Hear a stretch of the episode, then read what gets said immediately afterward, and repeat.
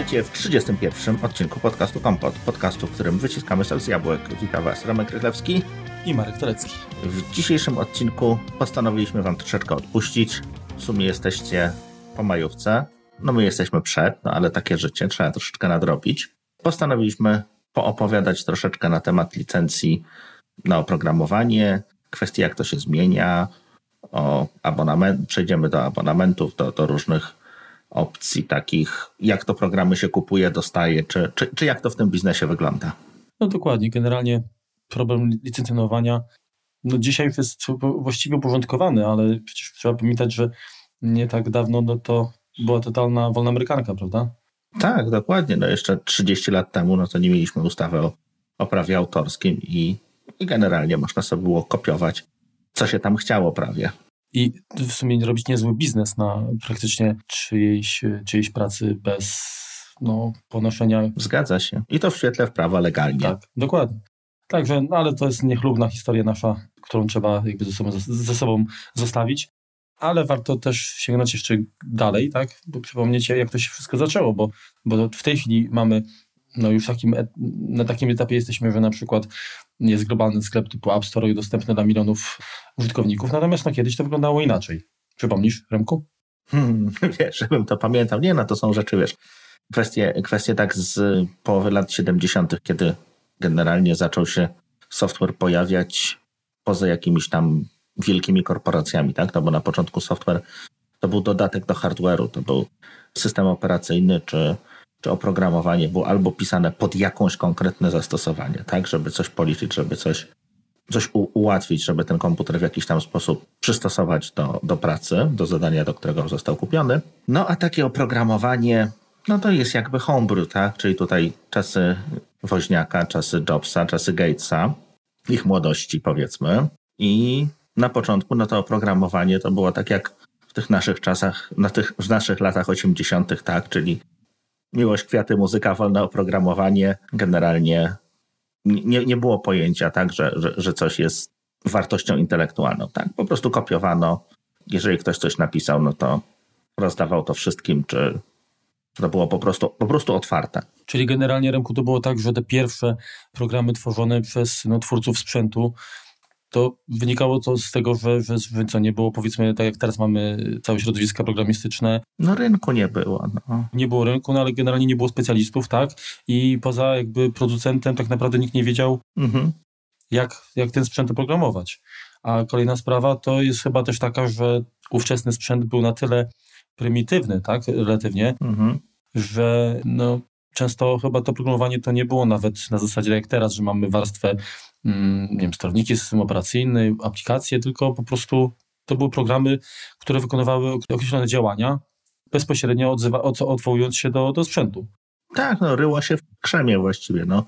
Tak jak na początku, no to jeszcze przed pojawieniem się procesorów, no to po prostu to były bramki logiczne one była jakaś taka gloryfikowana maszyna stanów tak naprawdę. Natomiast po pojawieniu się mikroprocesorów, no to, to po prostu pisało się tak naprawdę w assemblerze lub po prostu w kodzie, w kodzie binarnym, tak? Czyli nawet nie używało się tych mnemoników assemblera, czyli załaduj coś do akumulatora, czy zapisz do pamięci, tylko po prostu pisało się heksadecymalnie czy binarnie. Ha, to ja ci jeszcze przypomnę, że wcześniejsze dokonania, może nie tyle jakby w dziedzinie strict komputerowej, komputerów osobistych, bo właściwie tego rynku właściwie nie było wcześniej, mhm. ale chodzi mi o y, maszyny arcade to tam tak naprawdę oprogramowanie było realizowane też na poziomie sprzętowym, czyli no, tworzenie jakby kombinacji wiem, rezystorów i innych elementów mm -hmm, elektronicznych mm -hmm. realizowało kod po prostu programu. I... Tak, to była wielka, wielka maszyna stanów tak naprawdę. Mm -hmm. Także no, trudno mówić o programowaniu takim, jak, jak rozumiemy to dzisiaj, czyli tworzeniu po prostu linijek z kodem no, w wygodnym środowisku, yy, wciskając po prostu klawisze. Ale wiesz, no, dość, dość szybko na tych małych komputerkach powstały różne implementacje Basica, czyli takiego prostego języka oprogram, programowania. Domyślnie no to, to był oparty o język angielski, więc miał proste, prostą składnię, numerowane po linie. No i takim pierwszym popularnym basiciem dla komputerów 8-bitowych to był Altair Basic, napisany przez e, pana Gatesa i pana Alena. Alena. Właściwie głównie przez Paula Alena. No i tak naprawdę ważne dla całego rynku software'u dzisiejszego, no to to jest list Gatesa do, do tego Homebrew Computer Club, w którym no jakby wymyślał chłopaków, że kradną jego oprogramowanie, tak, no bo ono było tam dostarczane razem z Altairem, czy można je było zakupić tam za 30 czy 60 dolarów. Chyba tyle Microsoft dostawał, czyli on chyba kosztował 60 dolarów, tylko Microsoft dostawał połowę.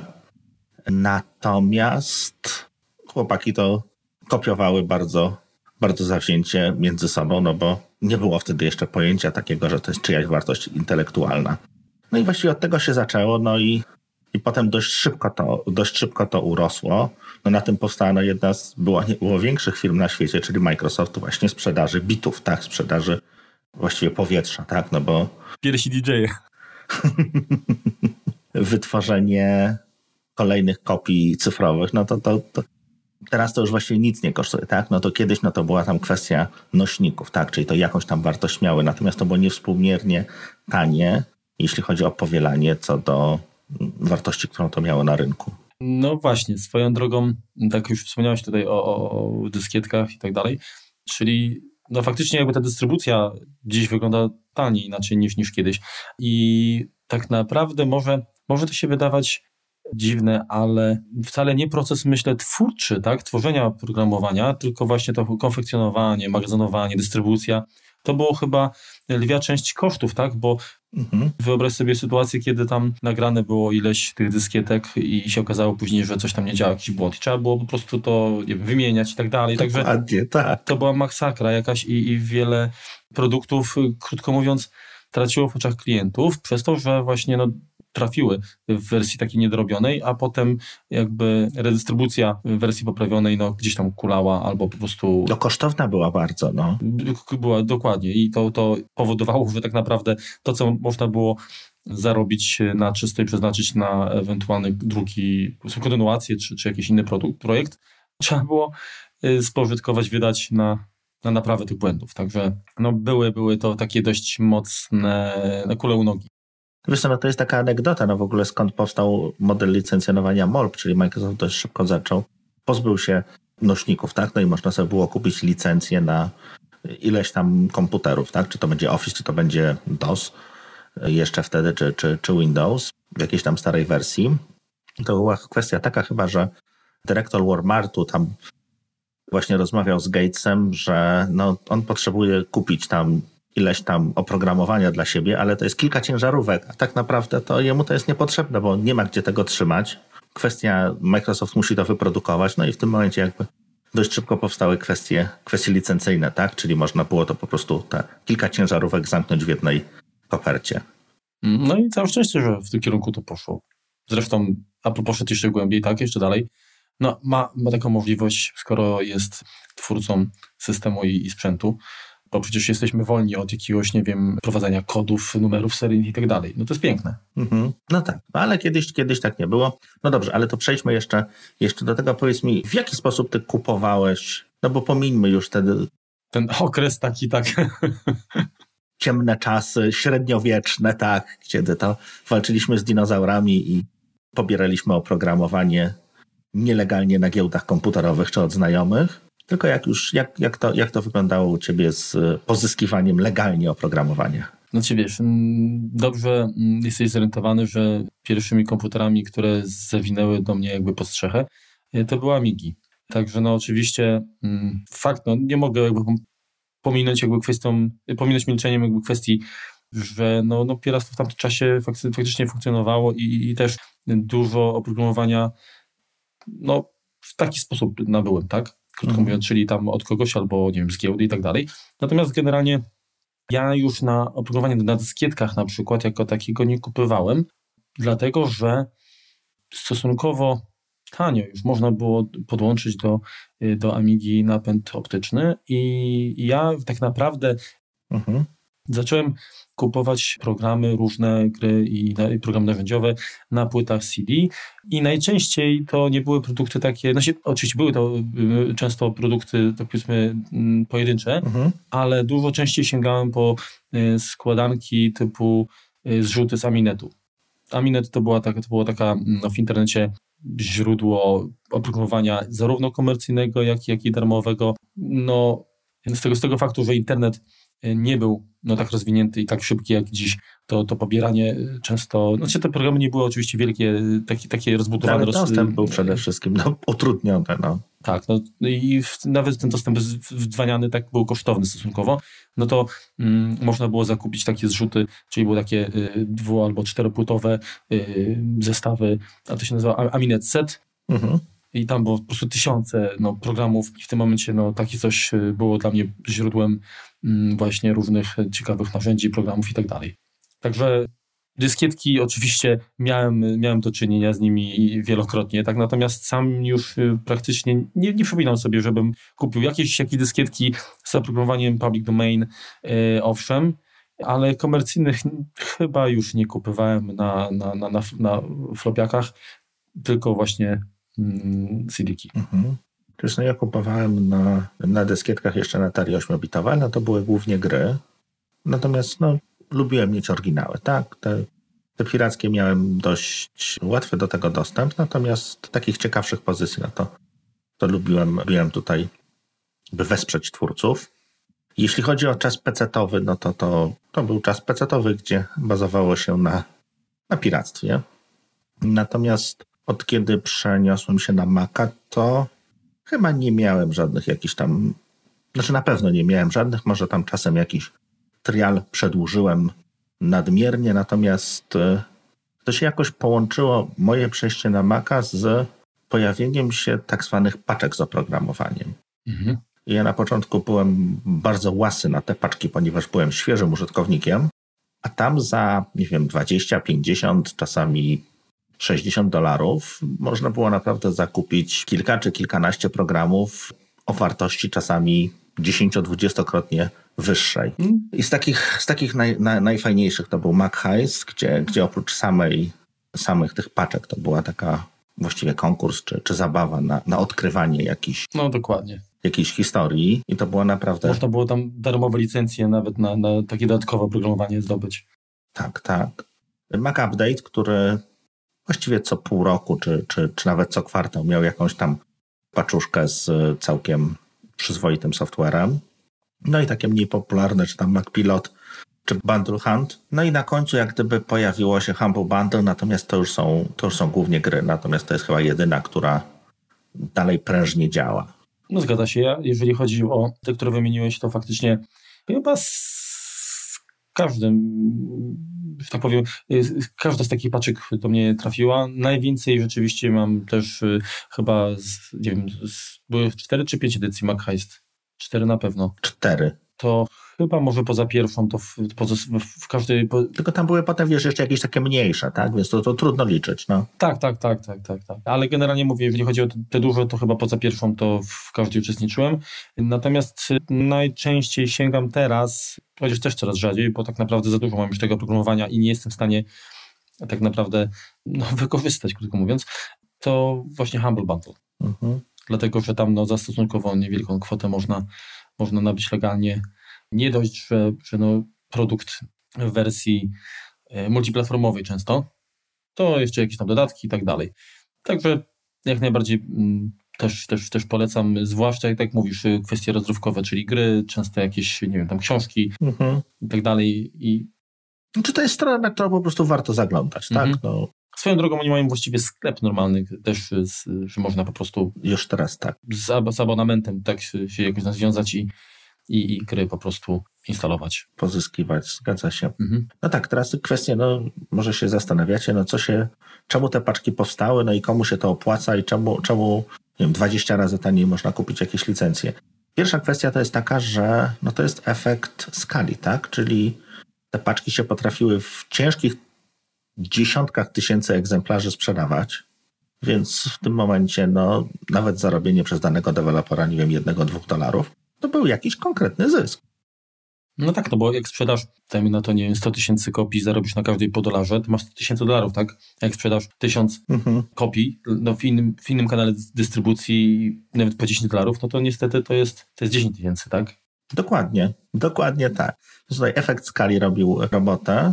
I druga była kwestia tego, że no to jakby łapało się klienta do dalszego upgrade'u, tak? No. Mm, jeszcze, ja myślę, że bym dodał jeszcze jedną rzecz, bo często te te paczki mają taką jeszcze jakąś ideę przewodnią, tak? Czyli wspieramy powiedzmy jakiś y, projekt tak. Y, humanitarny czy coś w tym stylu. Mhm. Czyli możemy nawet określić, jaka część z tej mm, kwoty, którą y, przeznaczamy na, na, na paczkę, ma właśnie iść na, na, na wsparcie jakiejś idei. I to jest też, myślę, fajna rzecz, która ludzi po prostu łączy. Mhm. Szczególnie, że można na przykład przy Humble Bundle 100% kwoty przeznaczyć na Electronic Frontier Foundation. Mhm, na przykład. Co mi się zdarzało robić. No ale dobrze. Teraz tak, jeśli chodzi o, jeszcze o, o, tych, o deweloperów, czemu się to opłaca, tak, no, tak, jak, tak jak wspomniałem, no, jest kwestia tego, że po jakimś roku, pół roku, czy, czy po jakimś czasie można część tych klientów, których się pozyskało przy pomocy paczki, złapać na jakiś upgrade, który też można im sprzedać promocyjnie, tak? Natomiast no, jakby zwiększamy znacząco ilość osób, do których docieramy. No wiesz, myślę, że generalnie to jest też niezły sposób na promocję, tak? Bo tak jak kiedyś było kilka, powiedzmy, studiów y, takich programistycznych, tak? które tworzyło tytuły, mm-hmm. no to w tej chwili programistą może być no, Szary Kowalski, tak? No i teraz ten Szary Kowalski, żeby dotrzeć do klienta, nie wiem, kurczę, nawet tam w Bangladeszu, czy, czy jakiejś innej tam miejscowości, o której na mapie nawet ciężko znaleźć, no to innymi kanałami raczej tego w taki w tak prosty sposób nie osiągnie. Mhm. No też przypomnijmy, że Polska też miała swoją paczkę. To była Mac paczka. Pakiet dziewięciu polskich aplikacji, to było w 2011 roku na początku. To firmował chyba głównie, głównym prowodyrem tego był Paweł Nowak, znany z Apple Blogu. No i jakby gwiazdą tego, tej paczki była aplikacja, jego aplikacja Ergo, która się miała pojawić, a tak naprawdę która się nigdy, nigdy nie, nie pojawiła. I to była taka po, paczka po polsku. No tak, paczka z wpadką. No, ale jeszcze no, Jaromira Fakut tam był, Old Buff czy SMS Gateway, no bo jeszcze kiedyś nie było łatwo wysyłać SMS-ów z komputera. No tak. No ja akurat tam tej paczki nie kupiłem, chociaż nie powiem, kusiła mnie. Nie, niestety kupiłem, bo naprawdę liczyłem na Na Ergo? Na aplikację, która się nigdy nie pojawiła, tak. Mhm. A ona miała taką ikonkę ołówka? Tak. A już nawet nie pamiętam właściwie, co, do, do, do czego to miało być? Edytor do, do blogów, do jakiegoś WordPressa czy czegoś takiego. Aha, no aha, okej, okay, okej, okay, okej. Okay. No tak. No dobrze, opowiedzieliśmy w jaki sposób kupowaliśmy oprogramowanie, natomiast może przejdźmy troszeczkę, opowiedzmy w ogóle, jakie są metody licencjonowania. Więc to poczekaj, bo generalnie tak mówiliśmy o paczkach, ale też można, jest sporo jakby okazji na to, żeby zdobyć aplikacje czy programy i gry w wersjach darmowych. Mhm. Na przykład na, na Steamie to może, może niekoniecznie, ale właśnie na, na Humble Bundle, czy również w sklepach takich jak Origin, często jest, y, są promocje, y, albo Uplay, tak, no to akurat na, na, na PC, na Maca niestety nie, niestety nie oferują aplikacji, ale są y, akcje typu nie wiem, specjalny prezent, czy, czy, czy, jakaś promocja związana tam, nie wiem, z, z Wielkanocą, czy, czy świętami innymi i w tym momencie dany, da jakiś tytuł, który tam, no często jest to dość świeży, tak, czyli powiedzmy dwu, trzyletni mhm. maksymalnie, tytuł można po prostu pobrać nieodpłatnie, stać się jakby posiadaczem, właścicielem legalnej kopii. Także, y, no, zresztą czy chociażby w App Store też mamy, tak? Często takie promocje. Też jest bardzo dużo, no, tak, tak Także, także no to, to jest no, fajne, bo kurczę, no wiadomo, że czasami pozostaje jakby ten, ten niesmak, jak się spóźnił, czy spóźnił, ale no dobra, dzisiaj nie, nie, udało się upolować tego, no to za jakiś czas może co innego, a nawet, jakby to powiedzieć, nie zawsze, nawet, nawet gdy to, co upolujemy, to jest nie zawsze to, co byśmy chcieli, no to jakiś tam, jakaś przyjemność tego faktu, że ktoś nam coś daje za darmo, no pozostaje.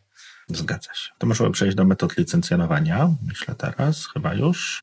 Mhm. Więc no przede wszystkim tak jak od czego zaczęliśmy, no to jest freeware, public domain czy copyleft. Czyli to są wszystkie oprogramowanie pisane przez dobrych ludzi, czy, czy tak zwanych, czy, czy przez rzesze wolontariuszy, żeby tak górnolotnie troszeczkę polecieć, którzy po prostu zrzekają się praw do, do tego, co napisali, jakby dają to dla, do wykorzystania przez, przez całą społeczność. Tak naprawdę system operacyjny macOS bazuje na między innymi FreeBSD, które jest jak najbardziej darmowe. Cały Linux jest darmowy właściwie, jeśli chodzi o, o te kwestie y, jądra i, i, i, X Windowsów bodajże, też chyba w całości. No więc tak naprawdę dużo tego cały czas powstaje. w tych programach darmowych tak naprawdę rozróżniamy dwa rodzaje. To są z zamkniętym kodem źródłowym, czyli takie, które ktoś pisze i nam po prostu podarowuje. Niech to będą świeżo macie w pamięci, a ja jeszcze świeżej, bo to dzisiaj robiłem, czyli programy do rozliczania pitów, tak? No, zazwyczaj się za nie nie płaci, natomiast no, one są, nikt nie daje nam kodu źródłowego do niego, tak? To jest jakaś tam aplikacja, przez którą y, ktoś się promuje, czy, czy no, dostajemy ją jak gdyby za darmo. Druga opcja no to jest taka, że jest open source, czyli jeżeli jesteście Masta Haka, to możecie sobie sami tą aplikację skompilować ze źródeł. Zazwyczaj nie jest to szczególnie proste, natomiast no, można jakby tutaj zobaczyć, co ta aplikacja robi, jakby czegoś się nauczyć, tak? Czy, czy mogą ją współtworzyć ludzie z całego świata po prostu zmieniając tam jakiś kod. W ten sposób powstaje na przykład, nie wiem, Mozilla, w ten sposób powstaje w pewnym sensie Safari, Swift. No dużo bardzo jest tych. Mówisz o, o WebKicie, tak? Konkretnie. Tak, tak. Mhm. Chociaż no wiesz, no to jest ta kwestia, no to jest open source, natomiast no to jest takie, akurat Safari to jest takie, czasem schodzi Mojżesz z tablicami, o, to jest nowa wersja. Bierzcie, jedzcie z tego wszyscy. To ja myślę, że jeżeli chodzi o, o, taki właśnie open source, to na pewno zaletą, jeżeli ktoś, ktoś jest w temacie mocno mhm.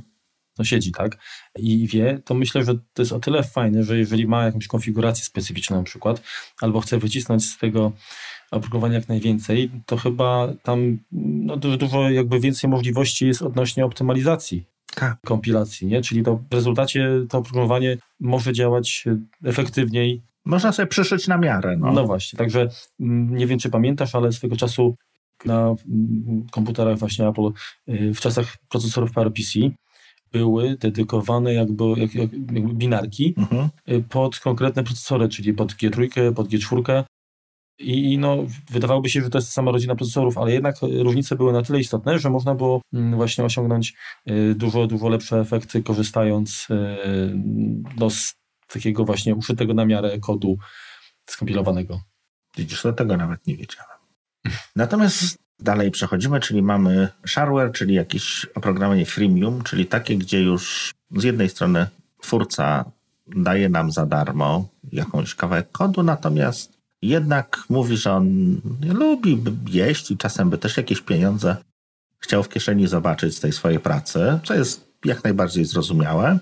No i tutaj mamy różne metody jak gdyby monetyzacji przez, przez deweloperów swojej pracy. Pierwsze to jest taki, że, że dostajemy program w wersji demo, czyli to jest taka powiedzmy ograniczona funkcjonalność, tak? Połowa guzików nie działa. Tylko about i quit. Możemy sobie jak gdyby albo y, fantastyczne, y, dużo, dużo programów do obsługi dźwięku, do miksowania i tak dalej. Wszystkie funkcje działają poza funkcją save na przykład. Podobnie z programami graficznymi czasami jest, y, czy jakieś tam znaki wodne do, dorzucają. No generalnie demo, pobaw się, natomiast jak chcesz popracować, to zapłać.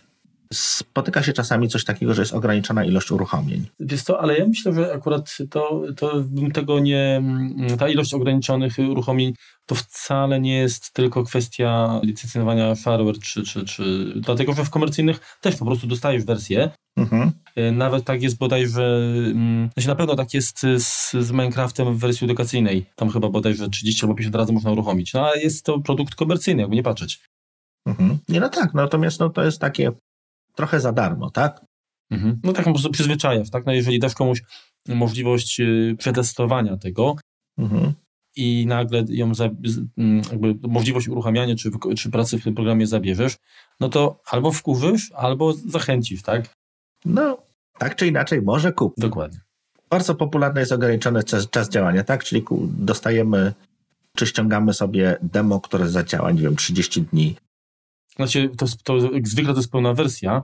Tak. Tak, bo w tym momencie to byłoby bez, bez sensu, no, czyli, czyli to, no właśnie, dostajemy pełną wersję, ale ograniczoną czasowo na to, nie, tydzień, tak, dwa tygodnie, czy czasem miesiąc mhm. i, i wtedy, znaczy powiem tak, pytanie właśnie, którą ty wersję wolisz, czy mm, ilość uruchomień, czy ograniczenie czasowe takie? Wiesz co, no, z ilością uruchomień umiem, umiem sobie poradzić, tak powiem, jeżeli bardzo bym chciał, no to jeżeli mamy program, dobrze, no, wystarczy pomyśleć, tak? Ma jakąś ograniczoną ilość uruchomień, no a rzeczywiście nam jest do czegoś potrzebny, no to zainstalujmy go sobie na maszynie wirtualnej i po prostu zamykajmy tą maszynę, usypiajmy tą maszynę wirtualną, no i możemy go raz uruchomić. Mhm. Koniec pieśni. No tak, ale widzisz, jak ktoś nie wie, no to może w ciągu jednego dnia tak naprawdę ten limit Wyklikać, tak. No. Nie, znaczy wiesz co, tak, tak naprawdę no, sensowniejsze jest ograniczone, ograniczenie czasowe, tak? Bo... Też tak myślę, bo de facto jeżeli masz ten program i przez, yy, masz do dyspozycji go przez dwa tygodnie i nie skorzystasz ani razu, no to znaczy to jest... To znaczy, że jest ci niepotrzebny, no. No dokładnie. No to w tym momencie nie ma sensu po prostu go kupować. Mhm. No i jest cała, cała masa programów, szczególnie na szczęście pod systemem e, z okienkami, które nakłaniają do zakupu, tak? Czyli WinRAR, czyli wszystkie jakieś tam Total Commandery, które tak naprawdę działają 100 lat i jeden dzień dłużej, natomiast wyświetlają komunikaty tutaj, kup mnie tutaj. Naciśnij klawisz numer dwa, tak? E, musisz naciśnij tak, musisz poczekać ileś tam, no i no i co? No i zupełnie to moim zdaniem nie działa, tak? No bo ludzie używają tego latami. Jest to, wydaje mi się, że, że, że to tak nie do końca się zgodzę, bo ja mam takie podejście do, do tego typu zabezpieczeń, powiedzmy, czy, czy może nie zabezpieczeń, ale utrudnień, jak do reklam w aplikacjach na iOS-a. Tak? Jeżeli jest opcja wykupienia, tak, to ja chętnie po prostu to robię. Natomiast oczywiście to też, też musi mieć ręce i nogi, czyli jeżeli ja załóżmy, nie wiem, na PC Total Commandera odpalam, kurczę, nie wiem, trzy razy w roku, to ja się przemęczę, tak? Pomimo tego, że... Mhm. Ale kojarzysz na Maca jakąś aplikację, która rzeczywiście by takiej, takimi komunikatami jest to na szybko teraz nie, może dlatego, że po prostu nie mam, bo, je, bo generalnie wszystko, co mam, to albo jest w pełni darmowe, albo jest komercyjne po prostu i za to zapłaciłem, także mm -hmm. nie mam w tej chwili tego problemu. Na, być na pewno było, ale teraz... Bo ja wiesz, też, też się właśnie zastanawiałem nad, to, nad tą kwestią i nie potrafiłem sobie przypomnieć czegoś, co by w ten sposób jakby... Y, na pewno y, miałem jakieś aplikacje, które właśnie każde uruchomienie powodowało, że musiałem dłużej czekać, aż tam zniknie taki splash tam screen i, i pozwoli mi na korzystanie z programu, ale teraz ci nie powiem, co to było. Mhm. Wiem, czy czasem kurczę nie iGadu nawet. Hmm. To nie używałem może dlatego. Hmm.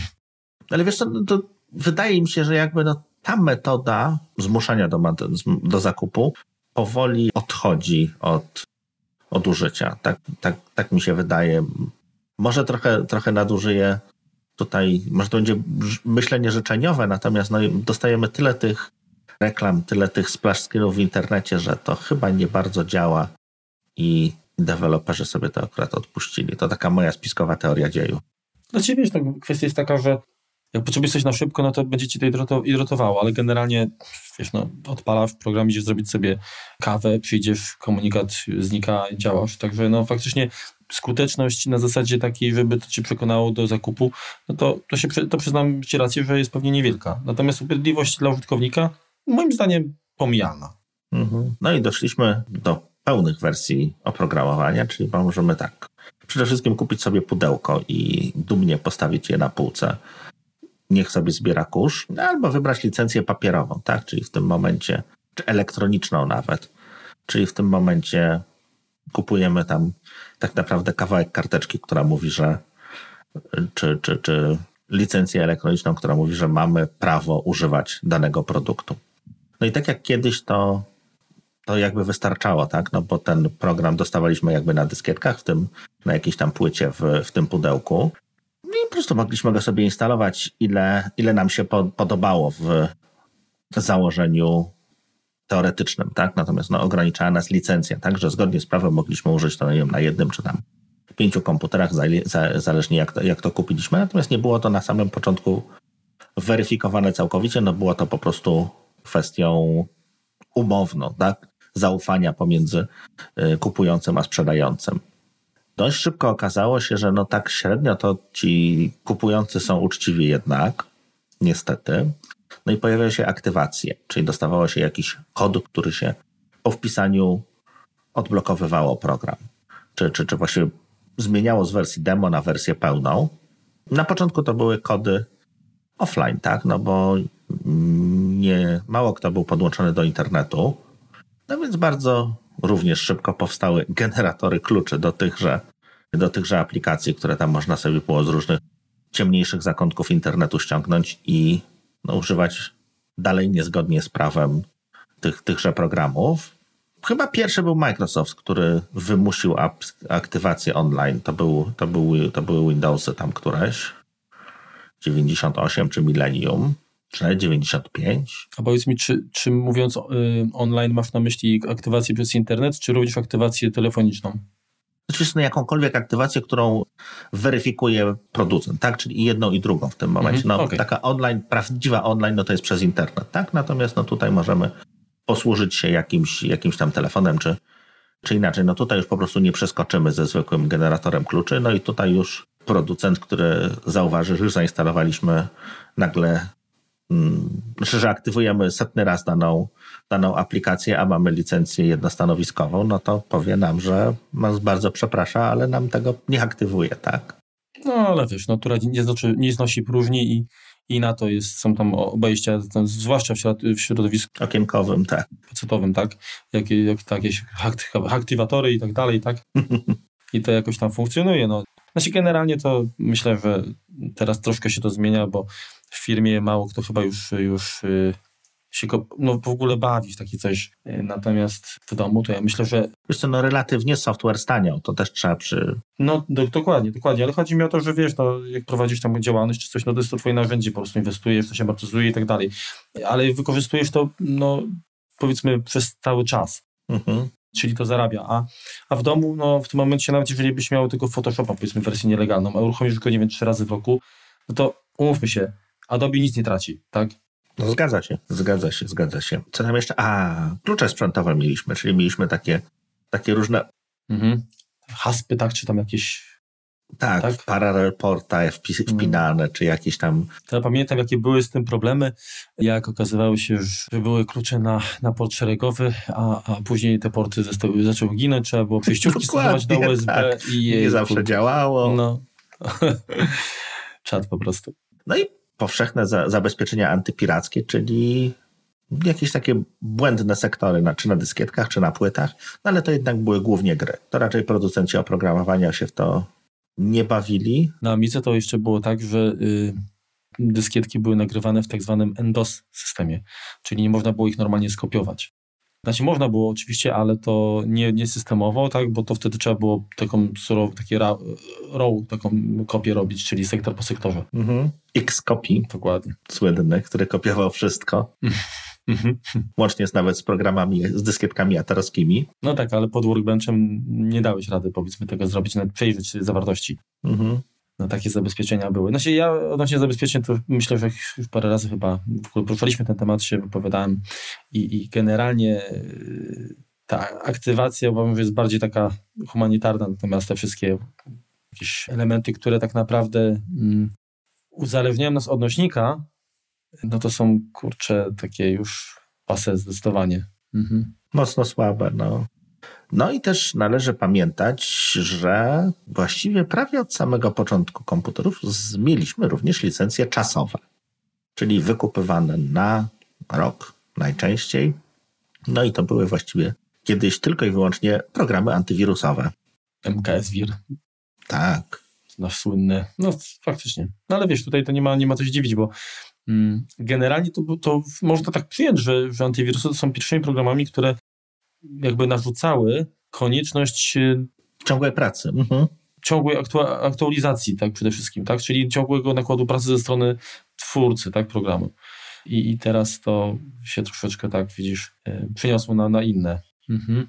Trochę świat się zmienił i, i wszyscy idą w tą, właśnie w tym kierunku. Natomiast no, to należy pamiętać, że to nie jest jakiś nowy wynalazek, tak? Że to, że to złe Apple, czy, czy, czy to, nie wiem, zły Microsoft, czy Adobe wymyśliła, że tutaj będziemy płacili abonament i, i software as a service i tak dalej. No, no nie, to, to było zawsze, natomiast jakby no będziemy dalej o tym opowiadać, nie, nie, nie zdradzajmy. Mhm. to ja bym mi tutaj dodał odnośnie licencjonowania to różne typy, nie? Bo generalnie, tak jak wspomniałeś wcześniej, mhm zapis w y, End User License Agreement y, stanowi zwykle tak, czy to jest licencja na użytkownika na przykład, czy na stanowisko. No to są różnice, tak? Jeżeli, jeżeli powiedzmy kupujemy oprogramowanie y, w Mac App Store, to mamy bodajże tam chyba na pięciu komputerach, które posiadamy, zainstalować. Mhm. Czy wiesz co, to tutaj jest akurat jakoś tak dziwnie, bo ja to kiedyś gdzieś było napisane, potem ktoś ktoś zinterpretował, no generalnie chyba aktualnie licencja stanowi w ten sposób, przyznam szczerze, nie czyta. Do Apple ID, tak? Tak. To jak masz Apple ID, to wszystko co, co tego. No, no i okej, okay. czyli generalnie to jest na, na użytkownika i powiem Ci szczerze, że to jest coś, co mi się bardzo podoba, tak? Bo w tym momencie ja mogę mieć przecież kilka komputerów mhm. i dlaczego ja mam zainstalować program tylko na jednym i tylko zawsze do niego siadać? Jeżeli mam stacjonarny i mobilny, a chcę gdzieś, będąc w terenie, korzystać z tego samego narzędzia, no oczywiście. To nie będę płacił za to drugi raz. Tak? To jest tak samo, jakbym kurczę, kupił odświeżacz samochodowy i nie mógł sobie go zabrać z, z kurczę, z Fiata do Lamborghini, tak? Mhm. Nie mam Lamborghini, żeby nie było. Fiata też nie. E, Lamborghini, przepraszam w ogóle. Ale blisko, blisko. No, czyli mamy licencjonowanie mm, per user, tak, na użytkownika. Mhm. Bardzo uczciwe moim zdaniem. E, mamy na, na komputer i tutaj to jest, znaczy tak, na komputer może mieć pewnego rodzaju zaletę też, bo de facto spójrzmy, jeżeli mamy typ licencjonowania per user, a mamy na komputerze wiele kont użytkowników, mhm to musimy mieć właściwie na każde konto, tak? Jeżeli jest różny użytkownik, to byśmy mieć licencję na, na każdy z tych kont. Tak. A jeżeli mamy licencję... No to wiesz, to... No ja no wiem, ale jeżeli, tak, mówię tak jak y, na logikę, tak? Biorąc. Natomiast jeżeli mamy per komputer, no to w tym momencie y, na jedną rockstację, jeżeli mam nawet 100 użytkowników i oni tam mają, na godzinki przychodzą, mhm. to tak naprawdę ta jedna licencja powinna mi też to wszystko załatwić. Tak, tak to rozumiem. No tak. Czy wiesz, no to jest kwestia tego, jak to, jak to tak naprawdę załatwić w, w biurze, tak? No jeżeli masz tam licencję na dostępową do serwera, tak? No to czy, czy bardziej ci się opłaca mieć to per użytkownik, tak? Czyli mhm. czy, czy, czy po prostu per maszyna, tak? No w szkole czy, czy tego typu rozwiązaniach, no to zazwyczaj maszyn jest mniej niż użytkowników, tak? No bo te dziatwy jest, dziatwy jest mnóstwo, więc tutaj sprawdza się naj, najlepiej to per, per maszyna, tak? Na, na, na komputer, no bo mamy... No, no tak, bo de facto też chodzi o to, kto może równocześnie pracować, tak? Tak. Jeżeli mamy komputer, komputerów 10, tak, a użytkowników 100, no, a 10 naraz pracuje, no to dlaczego 100 ma ponosić koszt? Zgadza się. Natomiast w drugą stronę, jeżeli no, no. pracownicy mają komputery stacjonarne, a część z nich ma jeszcze laptopy, co się czasem już zdarza, no to w tym momencie per użytkownik jest to bardziej opłacalne, no bo w tym momencie, no jasne, że on no nie pracuje naraz na dwóch maszynach, przynajmniej no nie powinien, natomiast y, no tak wychodzi taniej. No to, to, to jest zawsze kwestia tego, duże, duże rozwiązania, tak, na przykład te licencje Microsoftowe, no można kupić albo w takiej, albo w takiej wersji. Zwykle oprogramowanie takie konsumenckie, które my kupimy, no to decyduje za nas producent, tak, jak to, jak on to widzi. No i tak, to jeżeli rozumiem, jeżeli to jest wiem, oprogramowanie do backupu, no to per użytkownik, no chyba bardziej per komputer, tak? Wydaje się już mhm. sensowne, tak? No czasem, czasem jest to kwestia, czy, czy, czy na przykład no ten paralel, do którego, o którym wspominałem, no to czy per użytkownik, no to tak, no fajnie by było, natomiast no on jest licencjonowany per komputer, no. Tak samo program antywirusowy, no to też jest raczej, raczej na, no na komputer, dokładnie. na konkretną maszynę, tak. Mhm. Z czasem jest to jakiś sens, czasem jest to po prostu podejście do życia dewelopera. No dokładnie. Jest to, ale jest jeszcze typ licencjonowania. Mhm. To jest właściwie może. Znaczy, jest typ licencjonowania, który wykorzystywany jest najczęściej w dużych firmach, gdzie pracują serwery, tak, albo gdzie powiedzmy korzystamy y, z dostępu do jakichś y, serwerów czy, czy mhm. farm serwerów obliczeniowych, gdzie wykupujemy, czyli mamy licencjonowanie na, na procesor wręcz, czy na czas procesora, tak? Tak, tak, masz rację, tak, tak, tak. No, ale... no to też są do, do, dużych, do dużych rozwiązań również się, również się to... Czy nawet jakieś tam na transakcje bodajże, tak? jakoś są tam zliczane chyba. Też jakoś tam dosyć głęboko w to idą. Ja kiedyś się sobie mówię, kurczę, komu się chce aż tak głęboko w to wnikać, ale no. Się samo liczy, software as a service. To się samo liczy, dokładnie, także y, na pewno za tym idą duże pieniądze. No nawet hostingi, które tam sobie możemy wykupić, tak? No to one też często mają ograniczenia jakieś na transfer na przykład, no to też jest jakaś tam, mhm. Y, czy, czy na moc, proces, czy na zużycie procesora, więc no to, to też jest jakiś tam, jakaś tam kwestia, no też właśnie podzielenia, tak? W miarę, w miarę rozsądnego. No właśnie, bo, bo de facto, jak mówimy o, o licencjonowaniu, to tak naprawdę nie wyjaśniliśmy, że licencjonowanie to jest ni mniej, ni więcej tylko określenie warunków użytkowania, tak? Czyli my kupując oprogramowanie, no nie stajemy się właścicielem. My mamy tylko, płacimy z, za możliwość korzystania z aplikacji na takich warunkach, jakie sobie wymyślił producent. Tak, stąd ta EULA, End User License Agreement, której najczęściej nikt nie czyta, bo jest to napisane językiem prawniczym, który dla normalnego człowieka jest niezrozumiały. Tam jest kilkadziesiąt stron, jakbyś to sobie wydrukował. Tak, to po pierwsze, no, to nie jest Harleykin, jakaś lektura, która by cię tam miała podrajcować, kurczę, przyznam. No przepraszam, Sofcik je czyta, miłosz. No, cóż, co ja mogę powiedzieć? Każdy ma jakieś hobby, no i chwała mu za to. Może kiedyś tam tutaj opowie też. da, damy się, da się namówić i przyjdzie do nas i opowie, jak, jakie wrażenia z takiej lektury. Dobrze. Teraz tak, no jak y, tradycyjnie i, i, we wszystkich tych modelach właściwie biznesowych pojawia się już nam kwestia upgrade, tak? Czyli y, kupiliśmy wersję, nie wiem, 13, nagle pojawia się wersja 14 danej aplikacji i producent mówi do nas, chcesz tą wersję, no to kochany użytkowniku, otwórz swój portfel i zapłać nam nieco pieniędzy za, za naszą nową wersję. Historycznie taką nie, niepisaną jak gdyby regułą było kwestia tego, że te wersje po kropce, tak, czyli 3.1, 3.2, 3.37, one są darmowe, tak, bo to są jakieś tam rozszerzenia, poprawki do, do czegoś, co, co istniało, a te wersje pełne, tak, czyli duże, czyli z wersja, przejście z trzeciej na czwartą jest dopiero płatne. No, oczywiście. Reasumując, y, te pokropce to były tak zwane bugfix release, a feature release y, to były te duże płatne. I, i, I generalnie się z tym zgodzę, że tak powinno być, tak? Bo jeżeli ja kupuję program tak. Y, w jakiejś wersji, czyli za dodatkowe możliwości muszę zapłacić, natomiast za to, żeby ten program działał jak najdłużej bez problemów na, na, na, na moim sprzęcie i, no, i na moim systemie, to, powinien, to, to powinno być jakby już w no, pokryte z tej, z, tej, z, tej, z, tej, z tej kwoty, którą ja zapłaciłem y, nabywając licencję. Niestety nie wszyscy teraz tak podchodzą, tak? Bo mm, taki przykład Ci podam. Mhm. Aplikacja y, Crossover.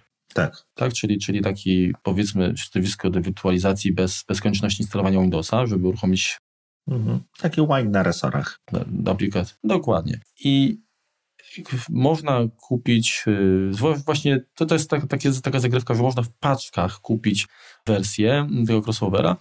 I miałem taką sytuację, że zakupiłem, dwa dni później pojawiła się aktualizacja. I aktualizacja, która tak naprawdę z jakichś y, dodatkowych feature'ów to chyba tam nic nie było, tylko łatała błędy.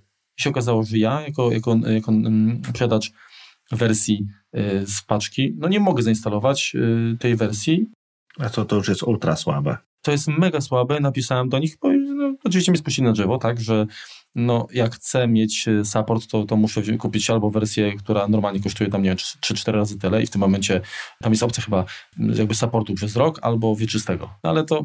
Znaczy wiesz co, no też jest... Ale Remku... Ci, bo tego też nie opowiedzieliśmy w momencie mm, mm. upgrade'u. No, jeśli dzisiaj kupiłem wersję, nie wiem, tą dziesiątą, tak, a za tydzień wyjdzie wersja 11, to w dobrym tonie jest to, żebym ja ją dostał, tak? Czyli dobrzy deweloperzy tak, dają tak, jakieś takie jakieś okno. Karencję, taki, tak, tak, dokładnie, taki, taki czas. Yy, natomiast mi wiesz, jakby chodziło o co innego, że ta wersja, ta aktualizacja naprawiała błędy. Nie moje błędy jako użytkownika przecież, tak? Mhm. Yy, tylko błędy, yy, które autor oprogramowania popełnił, tworząc, tak, czyli usunął je i w tym momencie no dlaczego ja mam być z wersją, która nadal nie działa w jakimś tam konkretnym przypadku? No tak, no to jest tak, tak no, no, obsługa klientów Groupona, tak, czyli... No właśnie, także bardzo, bardzo nie polecam. No, no, tak, to jest też, też kwestia, którą trzeba jak gdyby zwracać uwagę nakupując na jakichś tam promocjach czy paczkach, czy, czy czymś takim. Którzy robią jakby taki szlaban, że, że ok, masz tą mm, wersję z paczki i to jest wszystko, co masz i na więcej po prostu nie licz. Też się spotkałem z tym, że nie bardzo kwestie upgrade'ów są nawet honorowane. A niektórzy podchodzą właśnie. Natomiast no, to jest myślę... Tak było z Mac Pilotem e, całym. Świadczy to o deweloperze, także karma wraca, krótko mówiąc.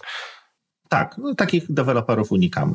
No więc teraz tak, prostą sprawą jest tak, że jeżeli tak jak, tak jak powiedziałem, no mamy tam wersję X, wychodzi X plus 1, no to możemy zakupić sobie upgrade, który ma nowe funkcje, tak? kiedyś tych nowych funkcji w software'ze dochodziło masami, tak? Tego było, wychodził tam, nie wiem, nowy Word, no to, to on miał tym, tych nowych funkcji po prostu setki, tysiące. Natomiast powoli to się jakby skończyło, tak? No bo ten Word zaczął już potrafić wszystko robić, czy, czy Excel, czy, czy, czy, czy, czy jakiś tam, nie wiem, program typu Photoshop. Pamiętasz, jak, jak były zrzuty ekranowe e, interfejsu właśnie Worda bodajże i wszystkie ikonki z wszystkimi opcjami były załączone na tych panelach i po prostu było to tylko takie niewielkie okienko na to. Ten... Taki znaczek pocztowy na końcu, tak, do edycji. Dokładnie.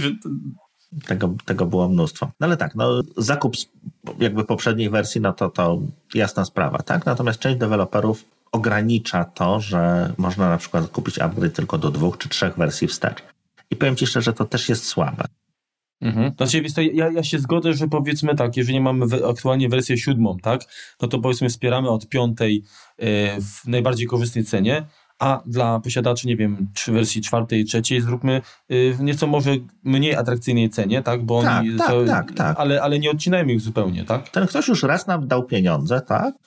Pokażmy mu, że, że go tam w jakiś tam sposób lubimy. No, w najgorszym wypadku dajmy tu, nie wiem, 30% taniej, tak? Powiem szczerze, bardzo lubię firmy Agile Beats, bo oni robią, nie robią z tym problemu. Mhm. Przynajmniej y, ja pamiętam, że chyba pierwszy One Password zakupiłem właśnie w jakiejś paczce chyba Macais czy coś i później robiłem upgrade. No, był, tak. Y, I, I, za każdym razem, jak tam na ich y, stronie w systemie wprowadzałem, to po prostu łapałem się na, na, na promocję jakąś także naprawdę no, to się docenia. Zgadza się. No i część twórców jeszcze decyduje się na coś takiego jak cross upgrade, ale to jest już przy droższych aplikacjach i powiem Ci szczerze, ostatnio rzadko się z tym, rzadko się z tym spotykam. To znaczy się mówisz cross-upgrade, czyli z platformy, tak? Masz wersję na Windowsa, chcesz mieć na Maca? Nie, nawet masz, mam aplikację konkurencji. A to, to mówisz o. Nie, to, to, to, to się nie nazywa chyba cross upgrade, tylko competitive upgrade. No możliwe. Bo to robisz, robisz z produktu, z produktu konkurencyjnego. Mhm. Tak. Czyli na przykład, nie wiem, posiadam e, sobie Photoshopa i, i dzięki temu mogę kupić taniej Corela. Upraszczamy, jakby żebyście, e, czy, czy, czy posiadam Pages i, i, i dzięki temu mogę taniej sobie kupić, e, mógłbym powiedzmy taniej kupić Worda. No jest to też metoda na pozyskanie klientów jakaś tam. To się chyba czasem jeszcze trafia, jak patrzę na te aplikacje muzyczne, takie, które służą do tam edycji poprawiania dźwięku, no to to na tamtym rynku jeszcze coś takiego się pojawia, natomiast gdzie indziej nie, nie kojarzę. Zazwyczaj ten upgrade no to jest tam 30 czy 50% ceny pełnej wersji.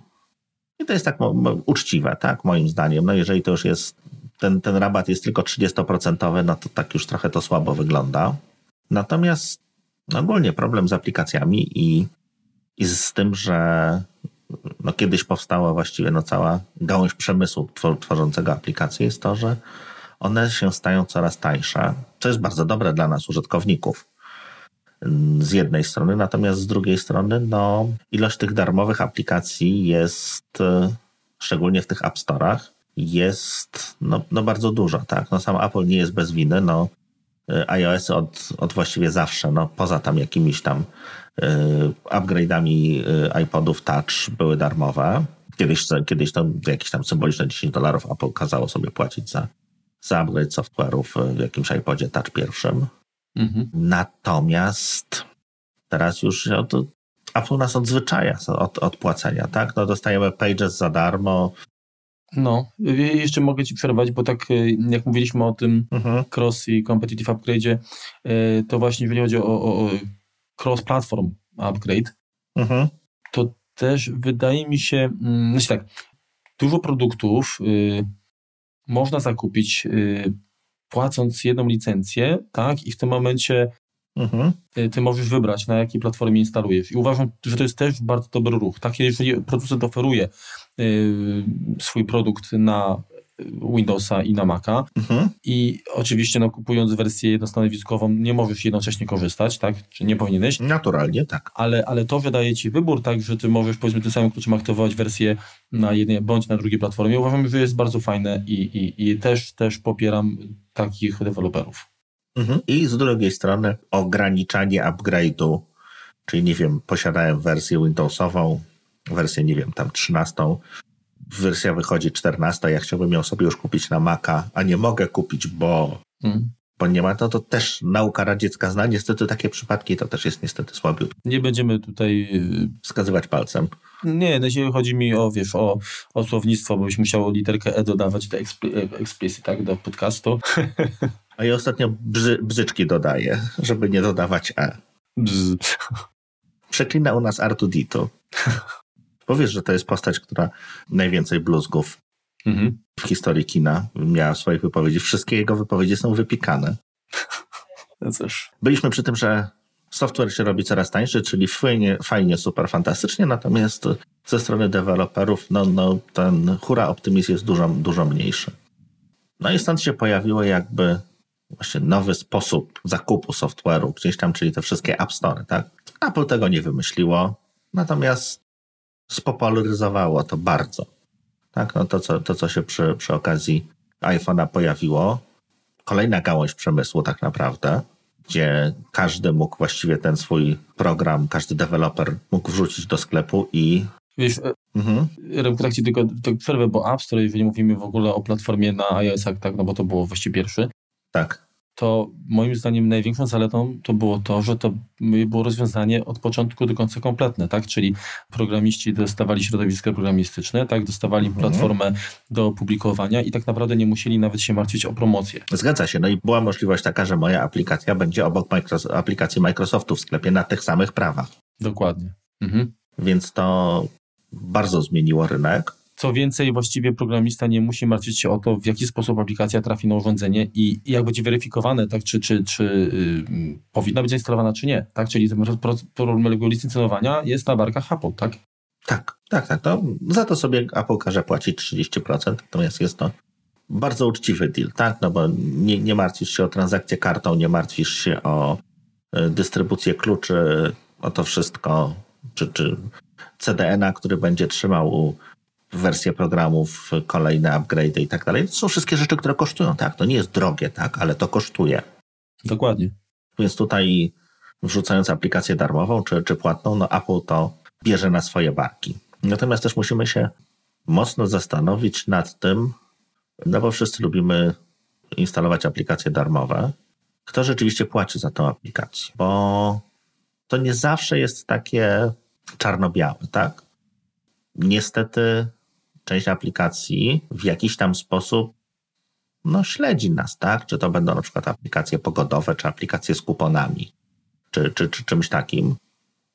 No, bardzo chętnie chcą dostęp do GPS-a uzyskać, no i, i nawet nie, czasem ostatnio spotkałem się w kilku jakichś takich rzeczach, takich programach, że no nieszczególnie działały bez tego dostępu do GPS-a. No to jest jasny sygnał do tego, że to jest po prostu aplikacja, która dla mnie jest darmowa, tak. Natomiast jeżeli dla mnie jest darmowa, to ja jestem produktem, który ktoś po prostu dalej sprzedaje. To trzeba mieć tego świadomość, że niestety mm, tak to wygląda.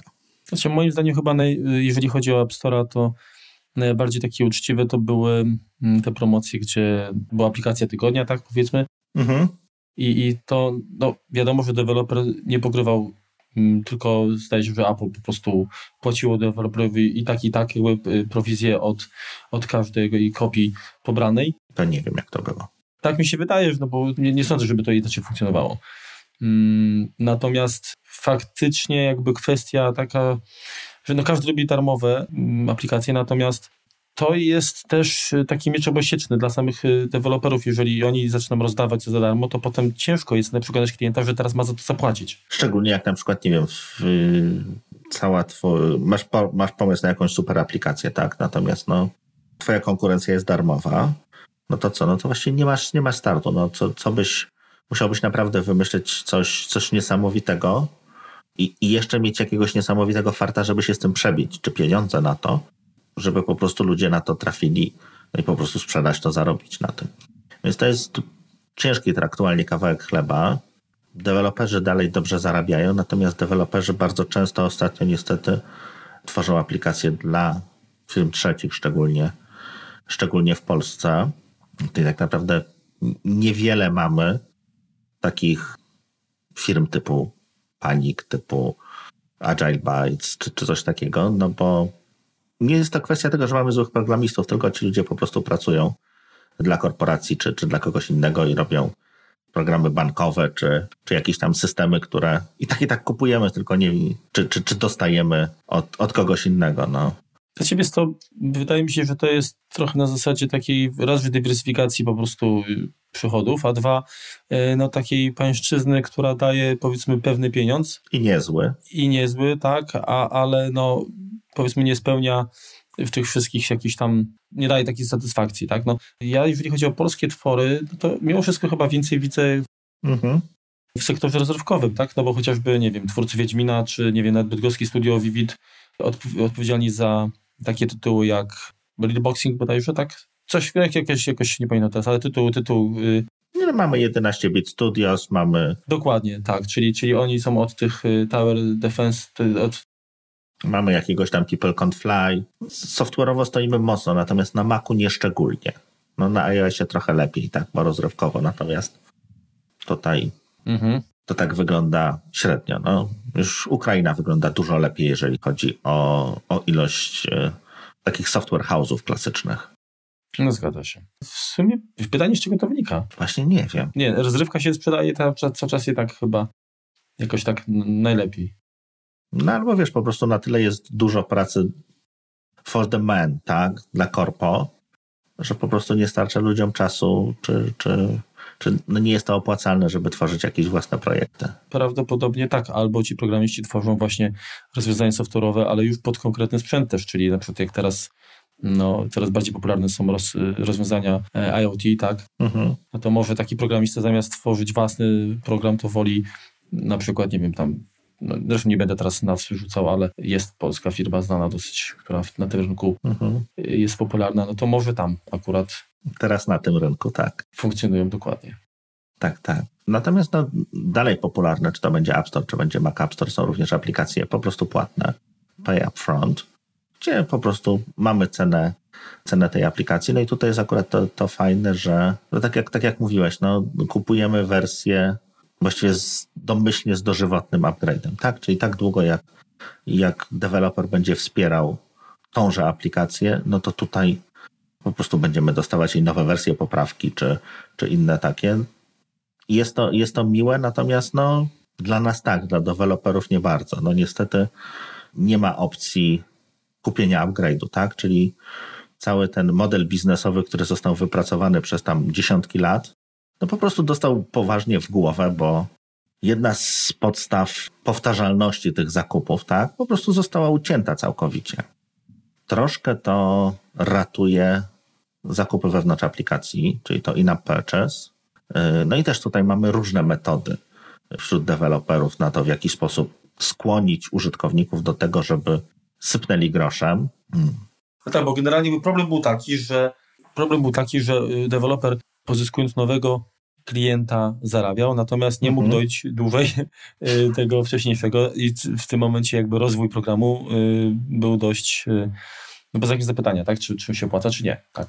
No dużo dobrych programów niestety zginęło, tak, ponieważ nie, po, po, po pierwszym sukcesie, tak, po pierwszym tam dniu, tygodniu, miesiącu, roku może nawet, gdzie po prostu prawdopodobnie do deweloperów przychodziły czeki od Apple takie, że śmiały im się oczy, no to to się robiło tak lepiej na początku, potem coraz gorzej, coraz gorzej, no i po prostu to źródełko wyschło. Ważne jest również to, że kupując od dowolnego dewelopera w App Store, nie dajemy mu żadnych danych, czyli on nie ma do nas kontaktu.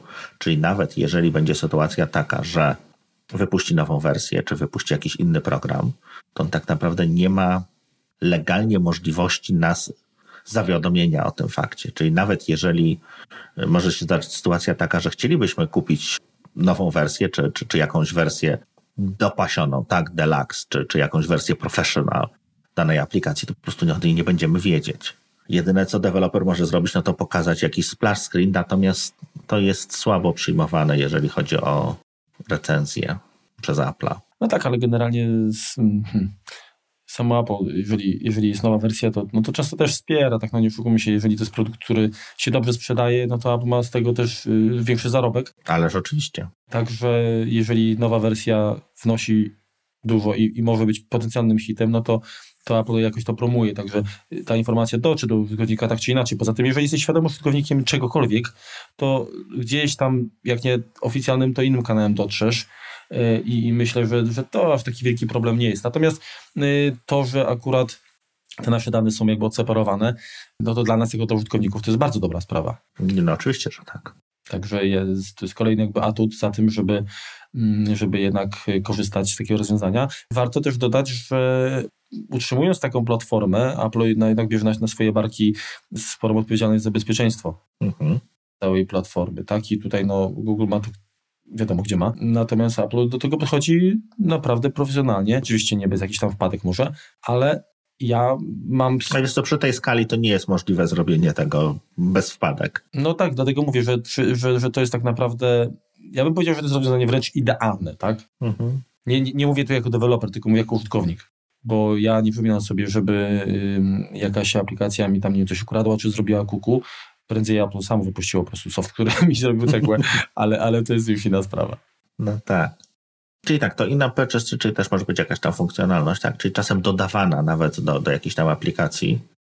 Tak, i to, i to jest właśnie fajna rzecz, bo faktycznie możesz, to jest tak, byś miał wersję programu, a za y, dodatkowe nie wiem, wtyczki, nazwijmy to mm, rozszerzenie do wersji Pro, mhm. no płacisz jakąś tam funkcjonalność, bądź za na przykład usunięcie reklam. I to jest akurat y, właściwie oba przypadki to są takie, które ja bardzo lubię, bo zgadza się. Raz, że ja lubię mieć y, sprawy dopięte, tak? Czyli jak kupię aplikację i widzę w niej potencjał, wiem, że mogę jej używać, że będę chciał używać, to wolę sfinalizować wszystko na samym początku mhm. i koniec, tak? Myślę, że jest to też jakby dobry ruch dla, w kierunku dewelopera, tak? No bo on ma też pieniędzy, więcej pieniędzy, więcej pieniędzy to jest więcej ochoty do rozwoju, aktualizacji i, i tak dalej. No też są y, ograniczenia czasowe, tak? Czyli często tak naprawdę, no, znaczy w App Store'ach nie ma pojęcia demo, tak? Taka aplikacja nie przejdzie weryfikacji, bo nie może być dem. Natomiast nie ma próżni w systemie, no są aplikacje, które działają przez tam chwilę, później należy zakupić do nich jakąś licencję y, czasową, czy czy działają przez chwilę też i, i, i potem można odblokować jeszcze raz pełną funkcjonalność. Powiem Ci, że z mojego punktu widzenia mm, wadą, no nie jest to problem y, Apple, natomiast wadą jest to, że często programy, które giną, tak, w sensie, że nie są y, rozwijane dalej przez, przez, przez deweloperów, albo mhm. powiedzmy, nie wiem, zmienił sposób na życie, już nie chce pisać i tak dalej, to y, mnie to troszeczkę boli, bo zdarzyło mi się zresztą wielokrotnie, że kupiłem jakiś tytuł, zapomniałem o nim, nie używałem i później mi się przypomniało, kurczę, chciałbym z niego skorzystać, nawet powiedzmy mając, wiesz, tyle e, sprzętów z, z różnych epok, to mhm. nie jest problemem uruchomienie tego na starszej wersji systemowej. I się okazuje, że, że nie mogę, tak? Po prostu, bo aplikacja została wycofana. Ja nie zapłaciłem i tak naprawdę no, no to jest oczywiście mój problem, tak, że ja od razu nie, nie, nie korzystałem, ale to jest takie, taki niesmak pozostawia, bo jednak jak y, y, kupisz jakąkolwiek wersję, właśnie nie wiem, jak kiedyś pudełkową i tak dalej, no to masz to, tak, masz mhm. namacalnie, możesz w każdej chwili włożyć, nie wiem, płytę do czytnika, czy tam dyskietkę, jak jeszcze masz napęd i, i, i, i wgrać, zainstalować i używać. Mm, I tutaj biorąc pod uwagę, że kiedyś Apple pozwalało w dość prosty sposób w iTunesie no, trzymać powiedzmy kopie offline'owe mhm. E, aplikacji tych wszystkich, a, a dziś no, sami nas jakby do tego, od tego odwodzą, tak? Czyli ja nie mam możliwości wrócenia do poprzedniej wersji, mhm. a tym bardziej do wersji, która gdzieś tam już została wycofana i to jest y, duży minus moim zdaniem. Ja kiedyś miałem nawet na moim Mac Mini serwerze taki skrypt, który raz, że ściągał wszystkie rzeczy, które zakupiłem w iTunes, tak? Mhm. Nieważne na jakim urządzeniu, to to wszystko ściągał. A poza tym robił jeszcze przyrostową kopię tego. Miałeś wersjonowanie na, u siebie. Miałem wersjonowanie, to jest. Mhm. Więc mogłem się cofnąć i, i, i, zagrać w ten emulator, uruchomić ten emulator NESa, który właśnie został wycięty, jak się o nim dowiedziałem. Tak. No, no, no, no. Natomiast no to bardzo szybko no to przestało mieć to ręce i nogi, tak, no bo to oprogramowanie no, działało przez chwilę, tak? No bo w tym momencie zmiany. Ja zrezygnowałem, jak mi zaczęło chyba to archiwum moich aplikacji zajmować, nie wiem, bo to już 60 giga, czy coś stwierdziłem, że no chyba jednak e, trzeba powiedzieć nie stop. tędy droga. No. no. Jakoś nie mam, no, to jest nie, kwestia nie... tego, że my, tak, my jako użytkownicy Apple'a, czy generalnie, e, czy, czy to będzie iOS, czy to będzie macOS, no z jednej strony bardzo się cieszymy, że ta platforma no jedna i druga, umówmy się, w porównaniu do konkurencji, rozwija się dość dynamicznie, tak? Czyli mhm. przechodzimy na inną architekturę. Teraz na przykład to co, to, co nas czeka, jeżeli chodzi o Maca, no to pewnie ubicie aplikacji 32-bitowych, tak? No bo teraz już się powoli, powoli o tym mówi. No więc jak to wygląda u, w Microsoftie? To wygląda tak, że tak naprawdę to robiąc upgrade'y od Windowsa 1.0 można dojść przez wszystkie, wszystkie wersje Windowsa, czyli tam 2.0, 3, 3.1, 95, 8, milenia i tak dalej, i tak dalej, i tak dalej, 2000 do Windowsa 10. Mhm. To jest dalej wspierane. Większość aplikacji, znakomita większość, które zostały napisane dla DOSa nawet, działają jeszcze pod Windowsem 10. Chyba, że takie, które bardzo głęboko grzebią. Natomiast te, które są napisane dla Windowsa, prawie wszystkie, no poza jakimiś grami, które też głęboko grzebią, działają. Czyli ta zgodność zachowywana jest latami. No, dlatego to lubi biznes, bo kupuje raz i działa pierdyliard lat. Natomiast rozwój tej platformy, czyli stabilność czy szybkość, no niestety na tym cierpi. Tak, tak, tylko widzisz, Remku, mi chodzi o co innego, bo to, że mm, są te skoki takie, właśnie jak na przykład teraz wycinanie yy, no, tego kodu dla 32 bitów, mhm. i to jak, jak najbardziej rozumiem i to jestem za, ale nie zmienia to faktu, że mogę przecież posiadać, nie wiem, iPada dwójkę, trójkę, czy, czy jakieś iPhone'a 3G, powiedzmy, i chciałbym mhm na nim, na tych urządzeniach, zainstalować starszą wersję, jeszcze mieć możliwość pobrania i zainstalowania. Ale to chyba ją pobierzesz z App Store'a. No ale właśnie no, to, do pewnego stopnia to, to działa, tak? Ale chodzi mi o to, że właśnie tak wspomniałem wcześniej, że często aplikacje nie, są, nie były rozwijane już dalej przez mhm dewelopera i ja nie wiem, czy to on wycofywał, czy Apple, ale generalnie moim zdaniem jakiś taki, taka kopia umożliwiająca mi pobranie, bo ja w końcu ja za to zapłaciłem. Nie, no jasne. Tak, y, to powinna być umożliwiona, a, a jednak tego... Znaczy, wiesz co, to chyba wygląda w ten sposób tak, że jeżeli aplikacja wylatuje ze sklepu, że tak powiem, na ryj, tak, czyli jest usunięta przez Apple... Ale nie, nie, ale nie... nie. No to ona wy, wypada, wypada, tak? Dobrze, dobrze. Nie, nie chodziło mi absolutnie o to, że... że...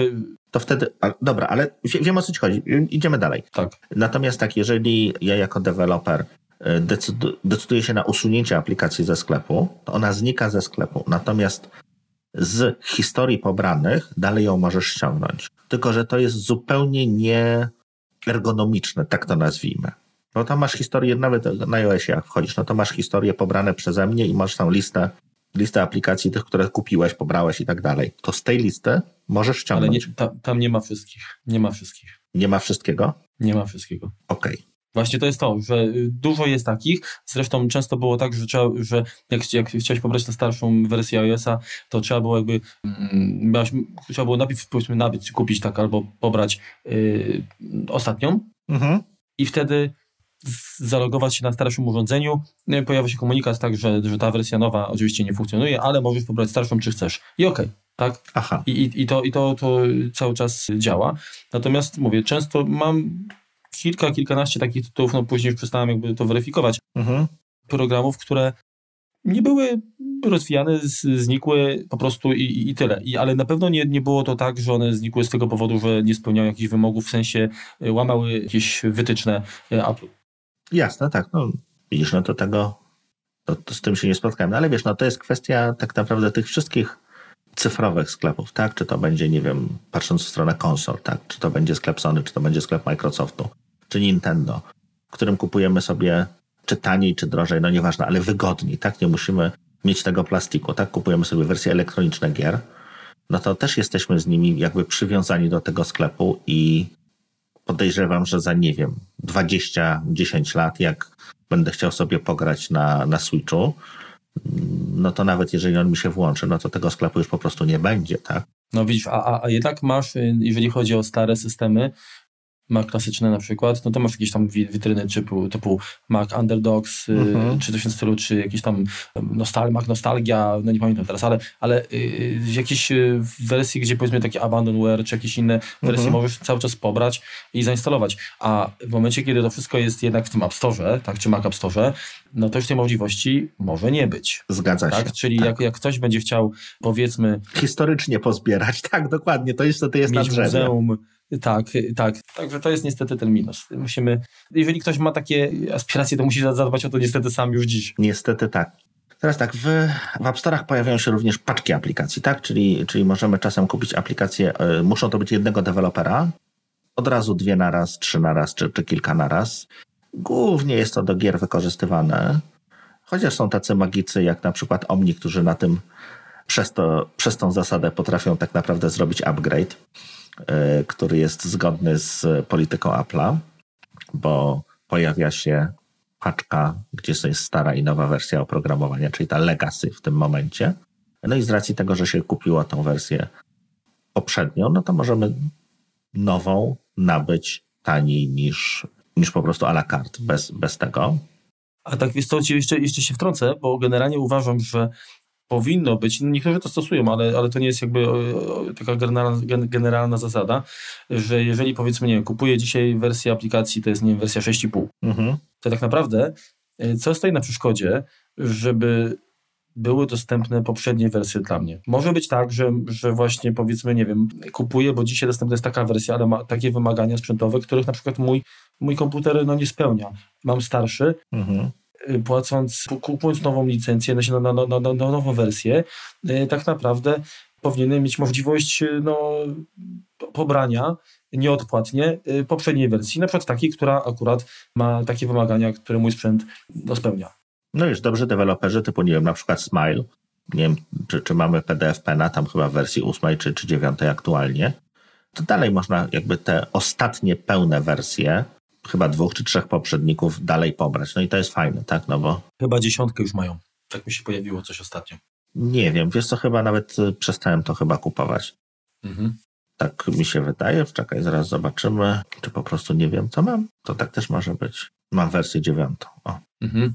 A tak, właśnie tutaj splash screen, tak, Becalen, Becalen, czemu, czemu nie kupiłeś? Jest, jest dziesiątka? Jest dziesiątka, nie pokazuj. Jest dziesiątka? No, widzisz, dobrze, czyli jednak dobry jestem, jestem wzrokowcem po prostu.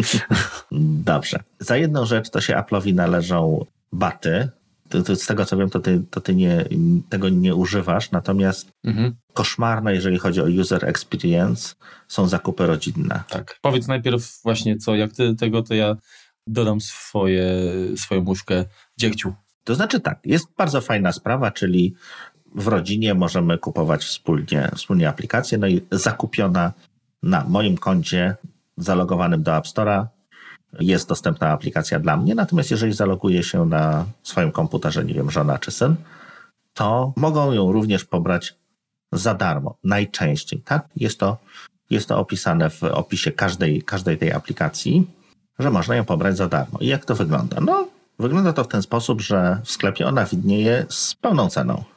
Co więcej, jeżeli to jest jakaś aplikacja, która nie jest już wspierana przez dewelopera, a ona dalej istnieje w sklepie, to ona może na przykład kosztować 999 zł. Taka będzie list price, czyli taka cena wystawiona na nią, tak? No bo to jest deweloper już nie chce tego rozwijać, nie chce tego, żeby mu to ktokolwiek kupował. Natomiast no, zostawia to jako, jako wersję historyczną. I w tym momencie kliknięcie przycisku kup, zgodzenie się, wpisanie hasła, pokazanie twarzy, czy cokolwiek tam trzeba zrobić, żeby za... A próbowałeś pokazać co innego? Palec. Środkowy? No. I nadal przyjęło? Przyjęło. To wyskakuje nam komunikat, że o, słuchaj, to nie możemy tego ci sprzedać, bo już ktoś to kupił, masz to dostępne za darmo. No, jaki jest problem wstawić tam po prostu, sprawdzić, tak? Dodatkowe zapytanie do bazy. Mhm. Żeby było napisane, że jest to kupione, czy po prostu, po prostu dostępne, no to jest naprawdę mega, mega strasznie słabe. Druga kwestia słaba jest taka, że te in-app purchase są na konto. Czyli odblokowując jakąś aplikację, to ją odblokowujemy tylko, tylko dla siebie, czyli w tym momencie te zakupy rodzinne nie są wspierane. Mhm. To teraz ty się poznęcaj. To tak. No ja mam generalnie kilka rzeczy. Pierwsza rzecz jest taka, że rozumiem jakby ideę, że musi być w takiej rodzinie organizator, tak? Czyli ktoś, kto, kto jakby zawiaduje. Maszynista. Natomiast, y, maszynista. Natomiast generalnie są jakby dwa konta. Jest konto dziecka i konto dorosłego. Tak. I o ile konto dziecka z klucza działa w ten sposób, że nie jest pod nie podpięta żadna karta, mhm. czyli o, musimy, organizator autoryzuje zakupy. Tak. I teraz tak, powiedz mi, dlaczego nie można zrobić czegoś takiego, żeby y, no, dorośli, czyli generalnie, no bo wiesz, no to dziecko też jak skończy 13 lat, czy tam, nie wiem, kurczę, jest pełnoletnie, mm, za, będzie chciało mieć y, własną tam kartę i, i swoje kieszonkowe tam wydawać, to w tym momencie ja nie mam jako organizator możliwości, możliwości ustalenia, żeby te osoby, które są w mojej rodzinie, mhm. musiały być autoryzowane przeze mnie, tak? Czyli jeżeli mam, mam, nie wiem, synów, tak, żonę, nie wiem, kogoś jeszcze tam, wujka, ciotkę i tak dalej, podpiętych. A to właśnie o to chodzi, żeby y, wujka, ciotki nie mieć, no ale okej. Okay. No, no okej, okay, dobrze, no, ale generalnie wiesz, chodzi mi o to, że sama idea, czyli tak, jeżeli mamy, mamy powiedzmy pięciu członków rodziny mhm. i do tej pory było tak, że każdy miał swoje konta, każdy na te, na te konta zakupywał aplikacje. I teraz tak, tak. robimy jedną grupę i ta grupa y, dzieli te wszystkie swoje zakupy, tak? Mhm. Bo tak, tak to powinno funkcjonować, tak? Czyli, tak, to, czyli, tak, tak to, tak jeżeli, to teoretycznie funkcjonuje. No, tak. Czyli jeżeli ty miałeś aplikację, dajmy na to, nie wiem... Pixelmatora kupiłem, a moja żona kupiła, nie wiem... One Password. Dokładnie. Chociażby, to oboje możecie tych samych aplikacji używać. Tak. I teraz tak, jesteś, jesteś organizatorem, ok, fajnie. Natomiast Kwestia jest taka, skoro i tak konto twojej żony ma przypisaną kartę, mhm. to w tym momencie dlaczego jej zakup nie jest przypisany do jej konta, tylko pobierany z twojego, to jest chore. Ja kiedyś się kłóciłem w tej kwestii z y, Jaromirem. Mhm. On to bronił. Ja nie wiem, będę obstał przy swoim. Uważam, że to jest, że to jest bez sensu. Albo inaczej, powinna być możliwość kontroli tego. Tak samo jak... Y, jest to chyba jedyne, co możesz zrobić, mhm to ale chyba u nas gift nie funkcjonują w, w App Store czy w, czy w iTunesie generalnie. Nie, Bo jeżeli chyba, chyba dasz nie. gift karta, jeżeli przypniesz gift nie wiem, dla nie wiem, syna, żony, czy tam kogoś z rodziny, to najpierw jego zakupy zejdą z tego gift. No tak, ale to jest też widzisz jakaś, jakaś partyzantka. A druga sprawa jest taka, że powiedzmy mamy aplikację, mm, mamy grupę osób, tak? I teraz mhm nie ma możliwości zrobienia czegoś takiego, żeby na przykład y, mm, ty z małżonką widzicie swoje aplikacje mhm. i na przykład starsze dziecko widzi twoje aplikacje, ale już na przykład małżonki nie widzi, tak? Wiesz o co chodzi? Tak, nie, no to jest zupełnie... Y, nie ma właśnie takiej możliwości, żeby sterować kto, kto, kto co widzi, tylko to, jest, to są takie skierowki znowu, tak? Wszystko, mhm. wszystko, wszyscy, ale ty za to płacisz. No tak, ale wiesz, no to tak jak w życiu, no. Znaczy, okej, okay.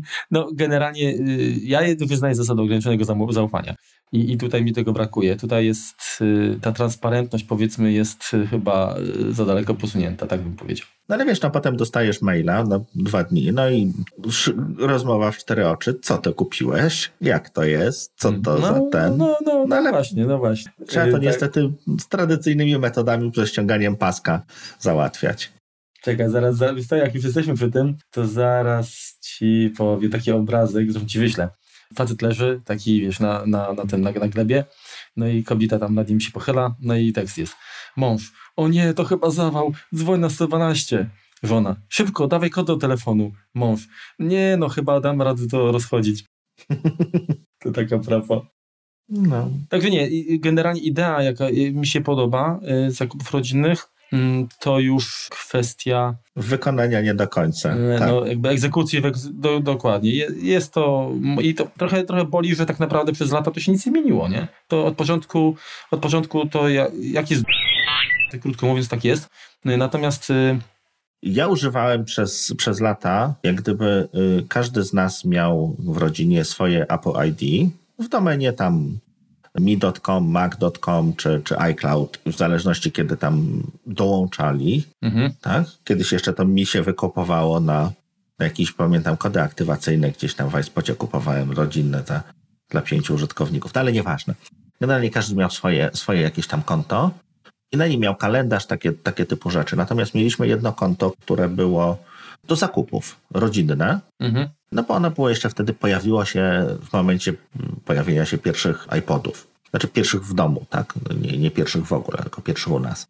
No i to było jakieś tam konto na jakimś Gmailu pewnie założone, czy czymś takim. I używaliśmy to po prostu jako konto rodzinne, konto wspólne. I powiem Ci szczerze, tak naprawdę działało to lepiej niż cała chmura rodzinna. Znaczy tak, no żeby teraz korzystać z chmury rodzinnej, no to mam to konto po prostu jako pustą osobę dopisaną do rodziny, tak? Natomiast nie ma możliwości połączenia kont, tak? Mhm. Idealną, ideałem byłoby dla mnie, żebym to po prostu zmerdżował, tak? Złączył konto, które się teraz nazywa jakoś tam rodzinne, z moim, czy, czy z jakimkolwiek innym i, i w tym momencie no, odzyskał jedną osobę, tak? No bo w tym momencie jest nas czwórka, no i piątą osobę mamy wirtualną, na której jakby wszystkie zakupy przez te, przez te kilka lat zostały, zostały robione, więc ona musi tam istnieć, żeby, żebyśmy mieli do tego dostęp. Okej, okay, właśnie teraz przypomniało mi się jeszcze jedna rzecz. No bo wiesz, jak to jest z rodziną najlepiej na zdjęciu, nie? Wiesz, możesz się, nie wiem, rozstać na przykład, czy coś. I teraz, dopóki wszyscy członkowie rodziny się, nie, siebie nie, nie, nie gniewają mhm. i korzystają z tych aplikacji, y, to jest fajnie. Ale teraz tak, ty jesteś organizatorem, małżonka tak. kupuje aplikację, ty za nią płacisz oczywiście, tak? Mhm. I w tym momencie jak nagle stwierdzacie, że dobra, ja wywalam cię z Facebooka, wywalam cię z, z, z, z grupy tak, z, z, Zmieniasz status, status tak. tak to, skompli na, na to skomplikowane, tak? tak? I wtedy się okazuje, że y, ty dostajesz aplikację, która jest ci totalnie niepotrzebna, bo to y, małżonka kupiła, czy już ex, małżonka kupiła, ona jej nie ma. Ale wiesz co, nawet nie trzeba się tutaj uciekać do jakichś tam rozwodów, ja, ja czegoś rozumiem, takiego. Chodzi, chodzi mi po prostu o to, że... Dorasta, zakłada swoją rodzinę, tak, za swoje, i nie zakłada ma, swoją. Dokładnie, i, i, nie, ma, nie ma tej aplikacji, która, której by potrzebował, a wcale, no, nie, no, no chciałby się po prostu chciałby pójść na swoje, tak? Dokładnie. Znaczy, Także... zawsze można się zalogować na drugie Apple ID, tak? No, no nie, ale... To jest też takie szare i tak dalej, natomiast upierdliwe jest to niesamowicie, tak? Posiadanie na jednym komputerze aplikacji z różnych kont. Można, tak? Tylko, że gratuluję, jak będziecie chcieli to upgrade'ować, to po prostu znaczy, wiesz, jest to po prostu taki trochę bilet w jedną stronę, yy, krótko mówiąc, i, i, to, no to boli, tak? Mhm. Także ja jestem na nie. Póki co, na, na aktualnym etapie nie nie, nie, nie spełnia to moich oczekiwań. No i też należy pamiętać, że te licencje z App Store'a są troszeczkę inaczej czasami traktowane przez, czy przez Apple, czy przez deweloperów, jeżeli chodzi o użytkowanie komercyjne. To, to trzeba jak gdyby doczytać sobie. I teraz taka ciekawostka, żeby, bo właściwie no, podejrzewam, że większość rzeczy, o których opowiadaliśmy, to, to wiedzieliście lub mieliście jakie takie mgliste pojęcie o nich, natomiast o tym podejrzewam, że tak, lekko licząc 90% z Was nie, nie wie o tym fakcie. Jeżeli chodzi o te aplikacje profesjonalne Apple'a, to one są oczywiście od, od tych wersji, przy tych wersjach X dostępne jedynie w sklepie. No a w sklepie, no to tak fakturę, no słabo. Wymęczyć o nich, żeby dostać fakturę, no to trzeba jakieś maile pisać i to tak niezbyt fajnie wygląda. Natomiast istnieje możliwość, jeżeli potrzebujemy zakupić szczególnie więcej licencji niż jedną, na firmę, jak najbardziej przez stronę apple.com. Podamy linki w opisie. Wszystkie te aplikacje są w takiej samej cenie, w jakiej są w sklepie. Możemy sobie normalnie dostać fakturę taką samą, jak dostajemy przy zakupie, nie wiem, komputera czy słuchawek z witryny Apple. W wiadomości zwrotnej dostajemy kod, który wpisujemy do App Store'a i dalej mamy taką samą aplikację, jakbyśmy po prostu zapłacili przez App Store. Więc to jest jedna sprawa. I druga sprawa, jeżeli jesteście użytkownikiem edukacyjnym, to możecie sobie zakupić paczkę aplikacji profesjonalnych Apple'a, czyli tam będzie Final Cut, tam będzie Logic, tam będzie Motion, Kompresor i Mindstate, czyli wszystkie tych aplikacje Pro w cenie 999 zł. I no, z jednej strony to drogo, tak? Z drugiej strony no, jest to cena chyba Logica, czy, czy, czy trochę tak pomiędzy Logiciem a Final Cutem, o ile dobrze pamiętam, więc jest to jakiś tam rabat. Tak jeszcze powiem, tylko nie mówcie, że, że to ode mnie słyszeliście.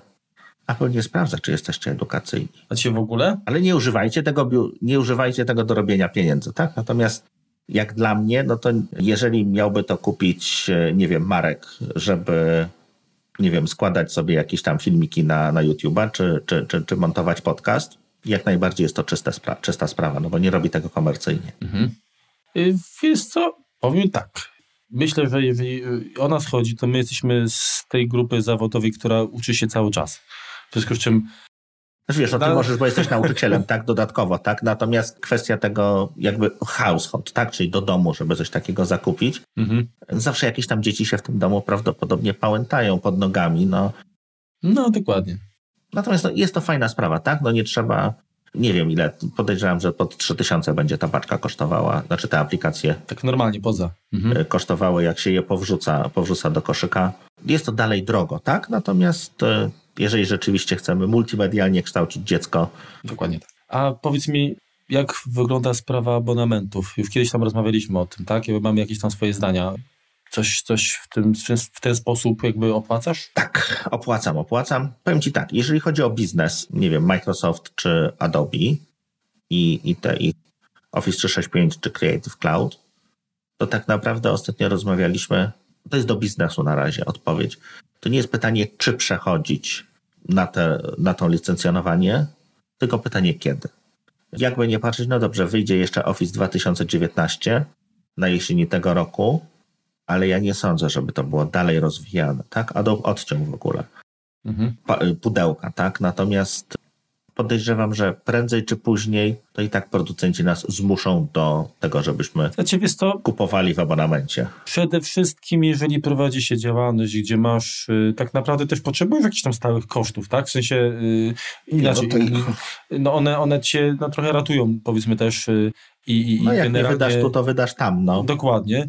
To jedna sprawa. Druga sprawa, że no ten abonament generalnie nigdy nie jest takim jednorazowym obciążeniem przecież dużym, a w przypadku działalności to też ma duże znaczenie.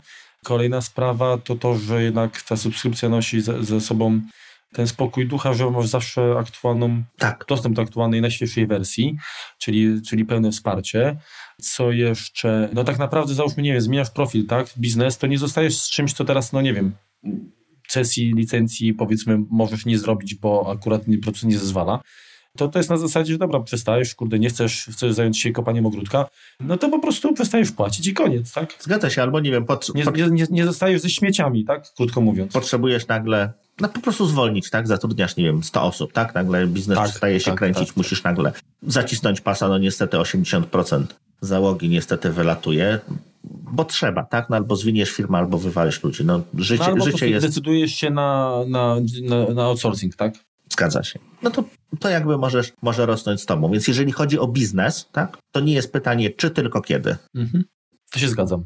Jeżeli chodzi o użytkowników prywatnych, widzisz, no to tu jest trudniejsza odpowiedź. No niestety ja trochę jestem taki w rozkroku, tak? No bo jakaś tam działalność, więc tak trochę jestem biznesowy, więc trochę... Dobra, to może no to wiesz to, to zrobimy tak. Ja ci powiem, czego ja używam w Aha. subskrypcji bo to będzie szybko ci pójdzie. To się mi pójdzie szybko, a potem dokończysz i, i uzasadnisz swoje, swoje wybory. Tak, tak, tak. Jeżeli o mnie chodzi, to powiem szczerze tak. Z aplikacji nie płacę żadnego abonamentu. Usługi, tak? Usługi, mhm. właśnie tam streaming i tak dalej, owszem. Natomiast z aplikacji nie.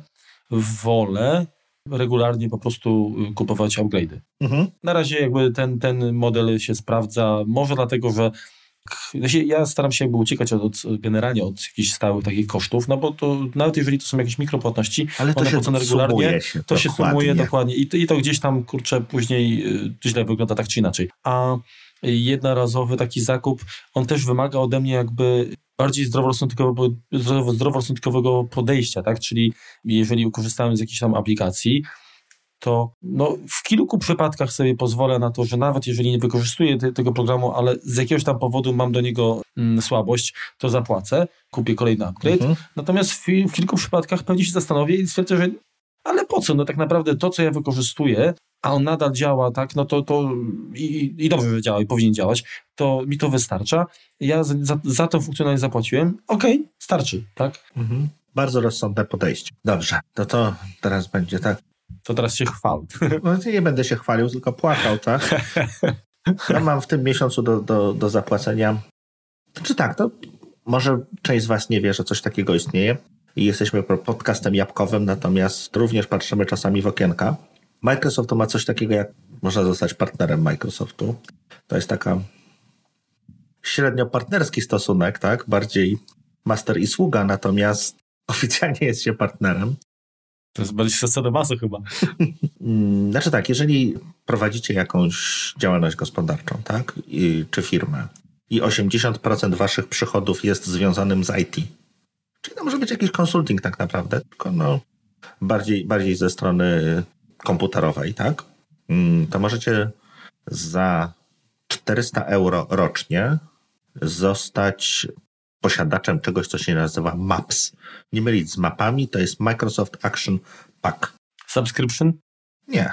Właśnie jak przystało na dobry akronim Microsoftu S nie występuje. I co to daje? To daje 10 licencji na rok.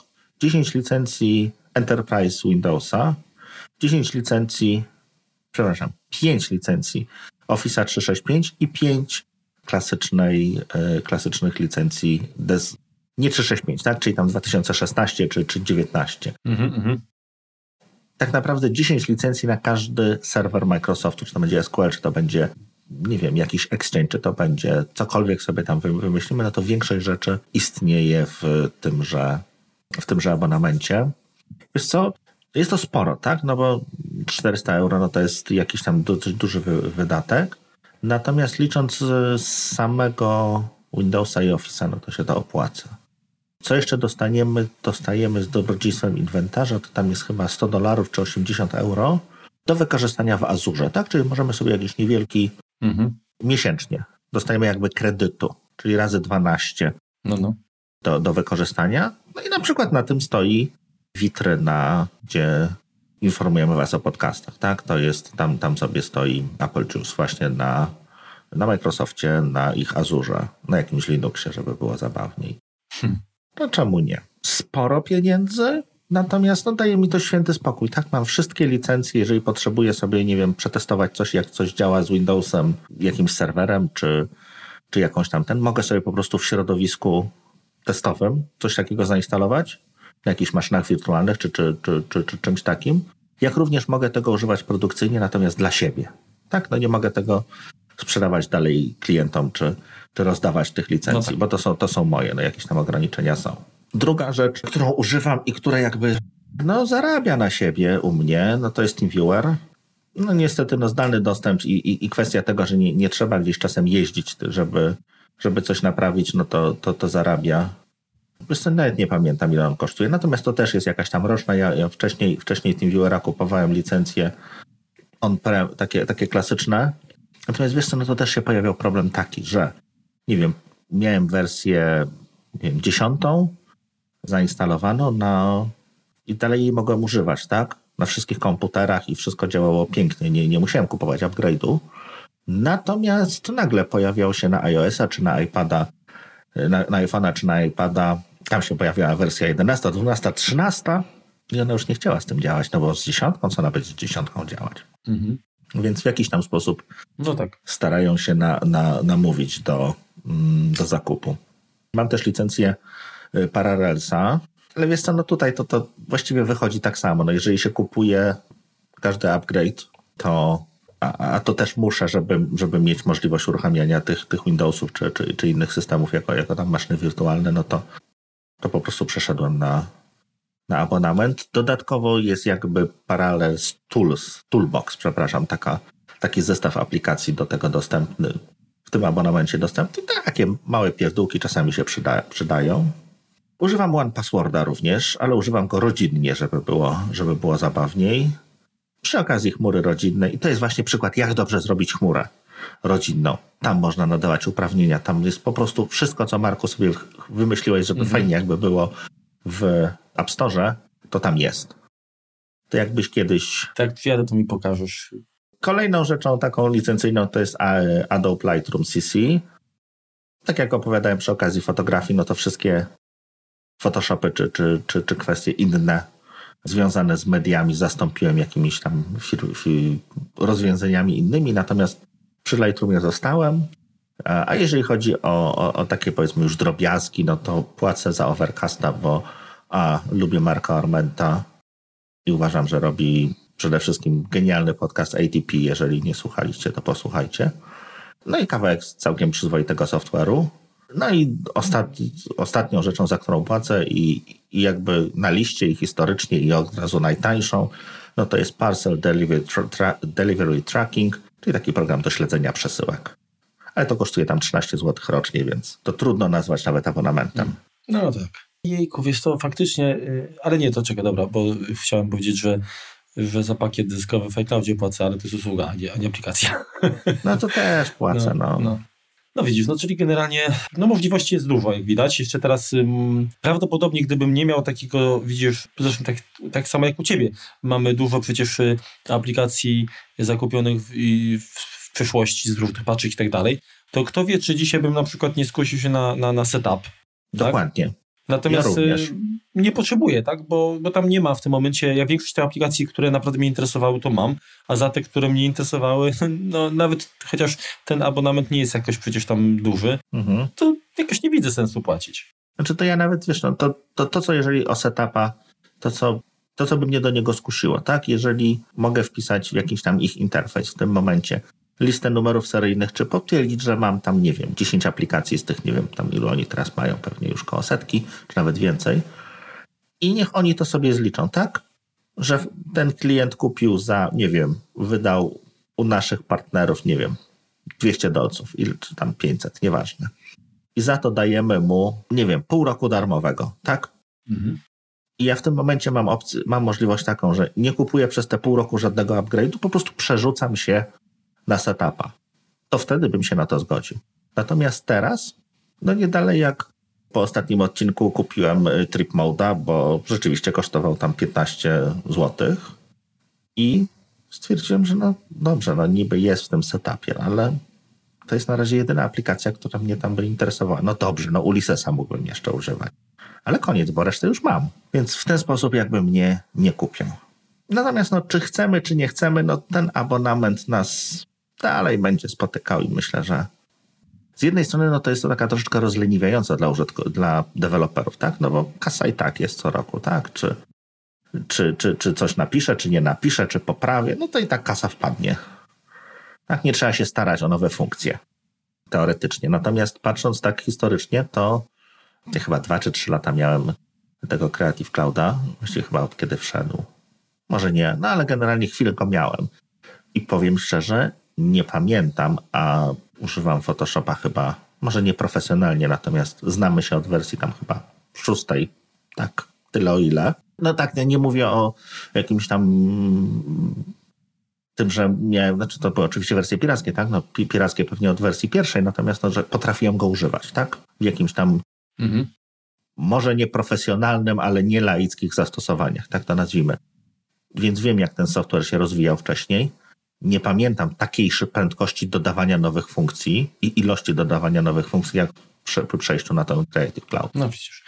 Jest to generalnie, ja myślę, że, że jeżeli te kwoty abonamentów będą naprawdę takie jeżeli te kwoty nie będą drenować naszego portfela mhm. w, w, jakimś zastraszającym tempie, to ten komfort, tak, że, że płacisz jakąś no, nie wiem, niewielką kwotę, ale masz po prostu dostęp w każdej chwili, to jest jakiś taki y, taki spokój, który ja bardzo lubię. Kość świętego spokoju, tak? Tak. I to mu po prostu te, te kwoty też myślę, że muszą zejść do jakiegoś takiego poziomu jeszcze, tak? No, w przypadku streamingu te kwoty już tak wyglądają, mhm. że, że to da się po prostu no, funkcjonować. Poza tym, wiesz, no to jest jakby troszeczkę in, in, inny sposób działania. No możesz się pozbyć muzyki, tak? No.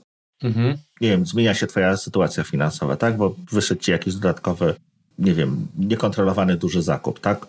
No to nie wiem, na pół roku, rok, czy, czy, czy po prostu rezygnujesz z tego, tak? No i jakoś dalej. Mhm, dokładnie. Y, dalej możesz działać. Natomiast pozbycie się aplikacji, które no, są ci potrzebne, no do rozrywki to jedno, natomiast często również do pracy, no to to już słabo wygląda. To co? No tak. Ogarnęliśmy. Ogarnęliśmy. Yy, wiesz co, yy, ja mam jeszcze jedną kwestię, tak. nie wiem, czy jest sens ją dodawać, ale to tak może mhm. poza, poza planem bo jak mówiliśmy o tych licencjach i również była właśnie kwestia y, licencjonowania na, na procesor, czy tam na, na dostęp do serwera i tak dalej, mhm. to w, o ile wiem, bo miałem z tym do czynienia w środowisku Windowsowym, serwerowym zwłaszcza, to tam mhm. posiadając czy chcąc pracować zdalnie, trzeba było jeszcze y, opłacać dodatkowe licencje na dostęp taki terminolowy, tak? tak. Te KALE, tak? Tak. Client Access License. Mhm. I czy te TSK, tak? Jeszcze ty, tak, ty, Terminal Services, tak. Mhm. No i wiadomo, że to strasznie przedrażało, to było bardzo takie irytujące, że niby masz serwer, a nie możesz pracować, kurczę, zdalnie i tak dalej. Mhm. Pytanie, bo ja nie mam z tym doświadczenia, jak to wyglądało w przypadku macOS serwera? Tam coś takie coś było? Taki wynalazek, czy nie? Tak, y, jest nadal Apple Remote Desktop. Coś takiego istniało, istnieje i chyba będzie dalej istniało. To kosztuje 380 zł i nie jest ograniczone, jeżeli chodzi o ilość użytkowników. No, czyli chociaż tu jest dobre to. Ok, czyli jednorazowo płacisz i masz powiedzmy załatwione y, już. Tak. Ok, rozumiem. Fajnie. No. Natomiast tego programu akurat nie da się kupić poza Mac App Store'em. Więc dlatego go nie mam. I nigdy nie miałem. No oczywiście no to jest taki troszeczkę gloryfikowany VNC. Tak naprawdę. No bo to są jakby ten sam protokół troszeczkę rozszerzony przez, przez Apple'a. No i dostępny w tej takiej podstawowej wersji, no to przez, przez VNC można się z Maciem połączyć jako, jako po prostu współdzielenie ekranu. Natomiast to daje dodatkowe funkcje, jak gdyby y, administracją, czy zarządzaniem, czy raportowaniem, czy jakąś tam automatyzacją. Mhm po prostu końcówek. Okay.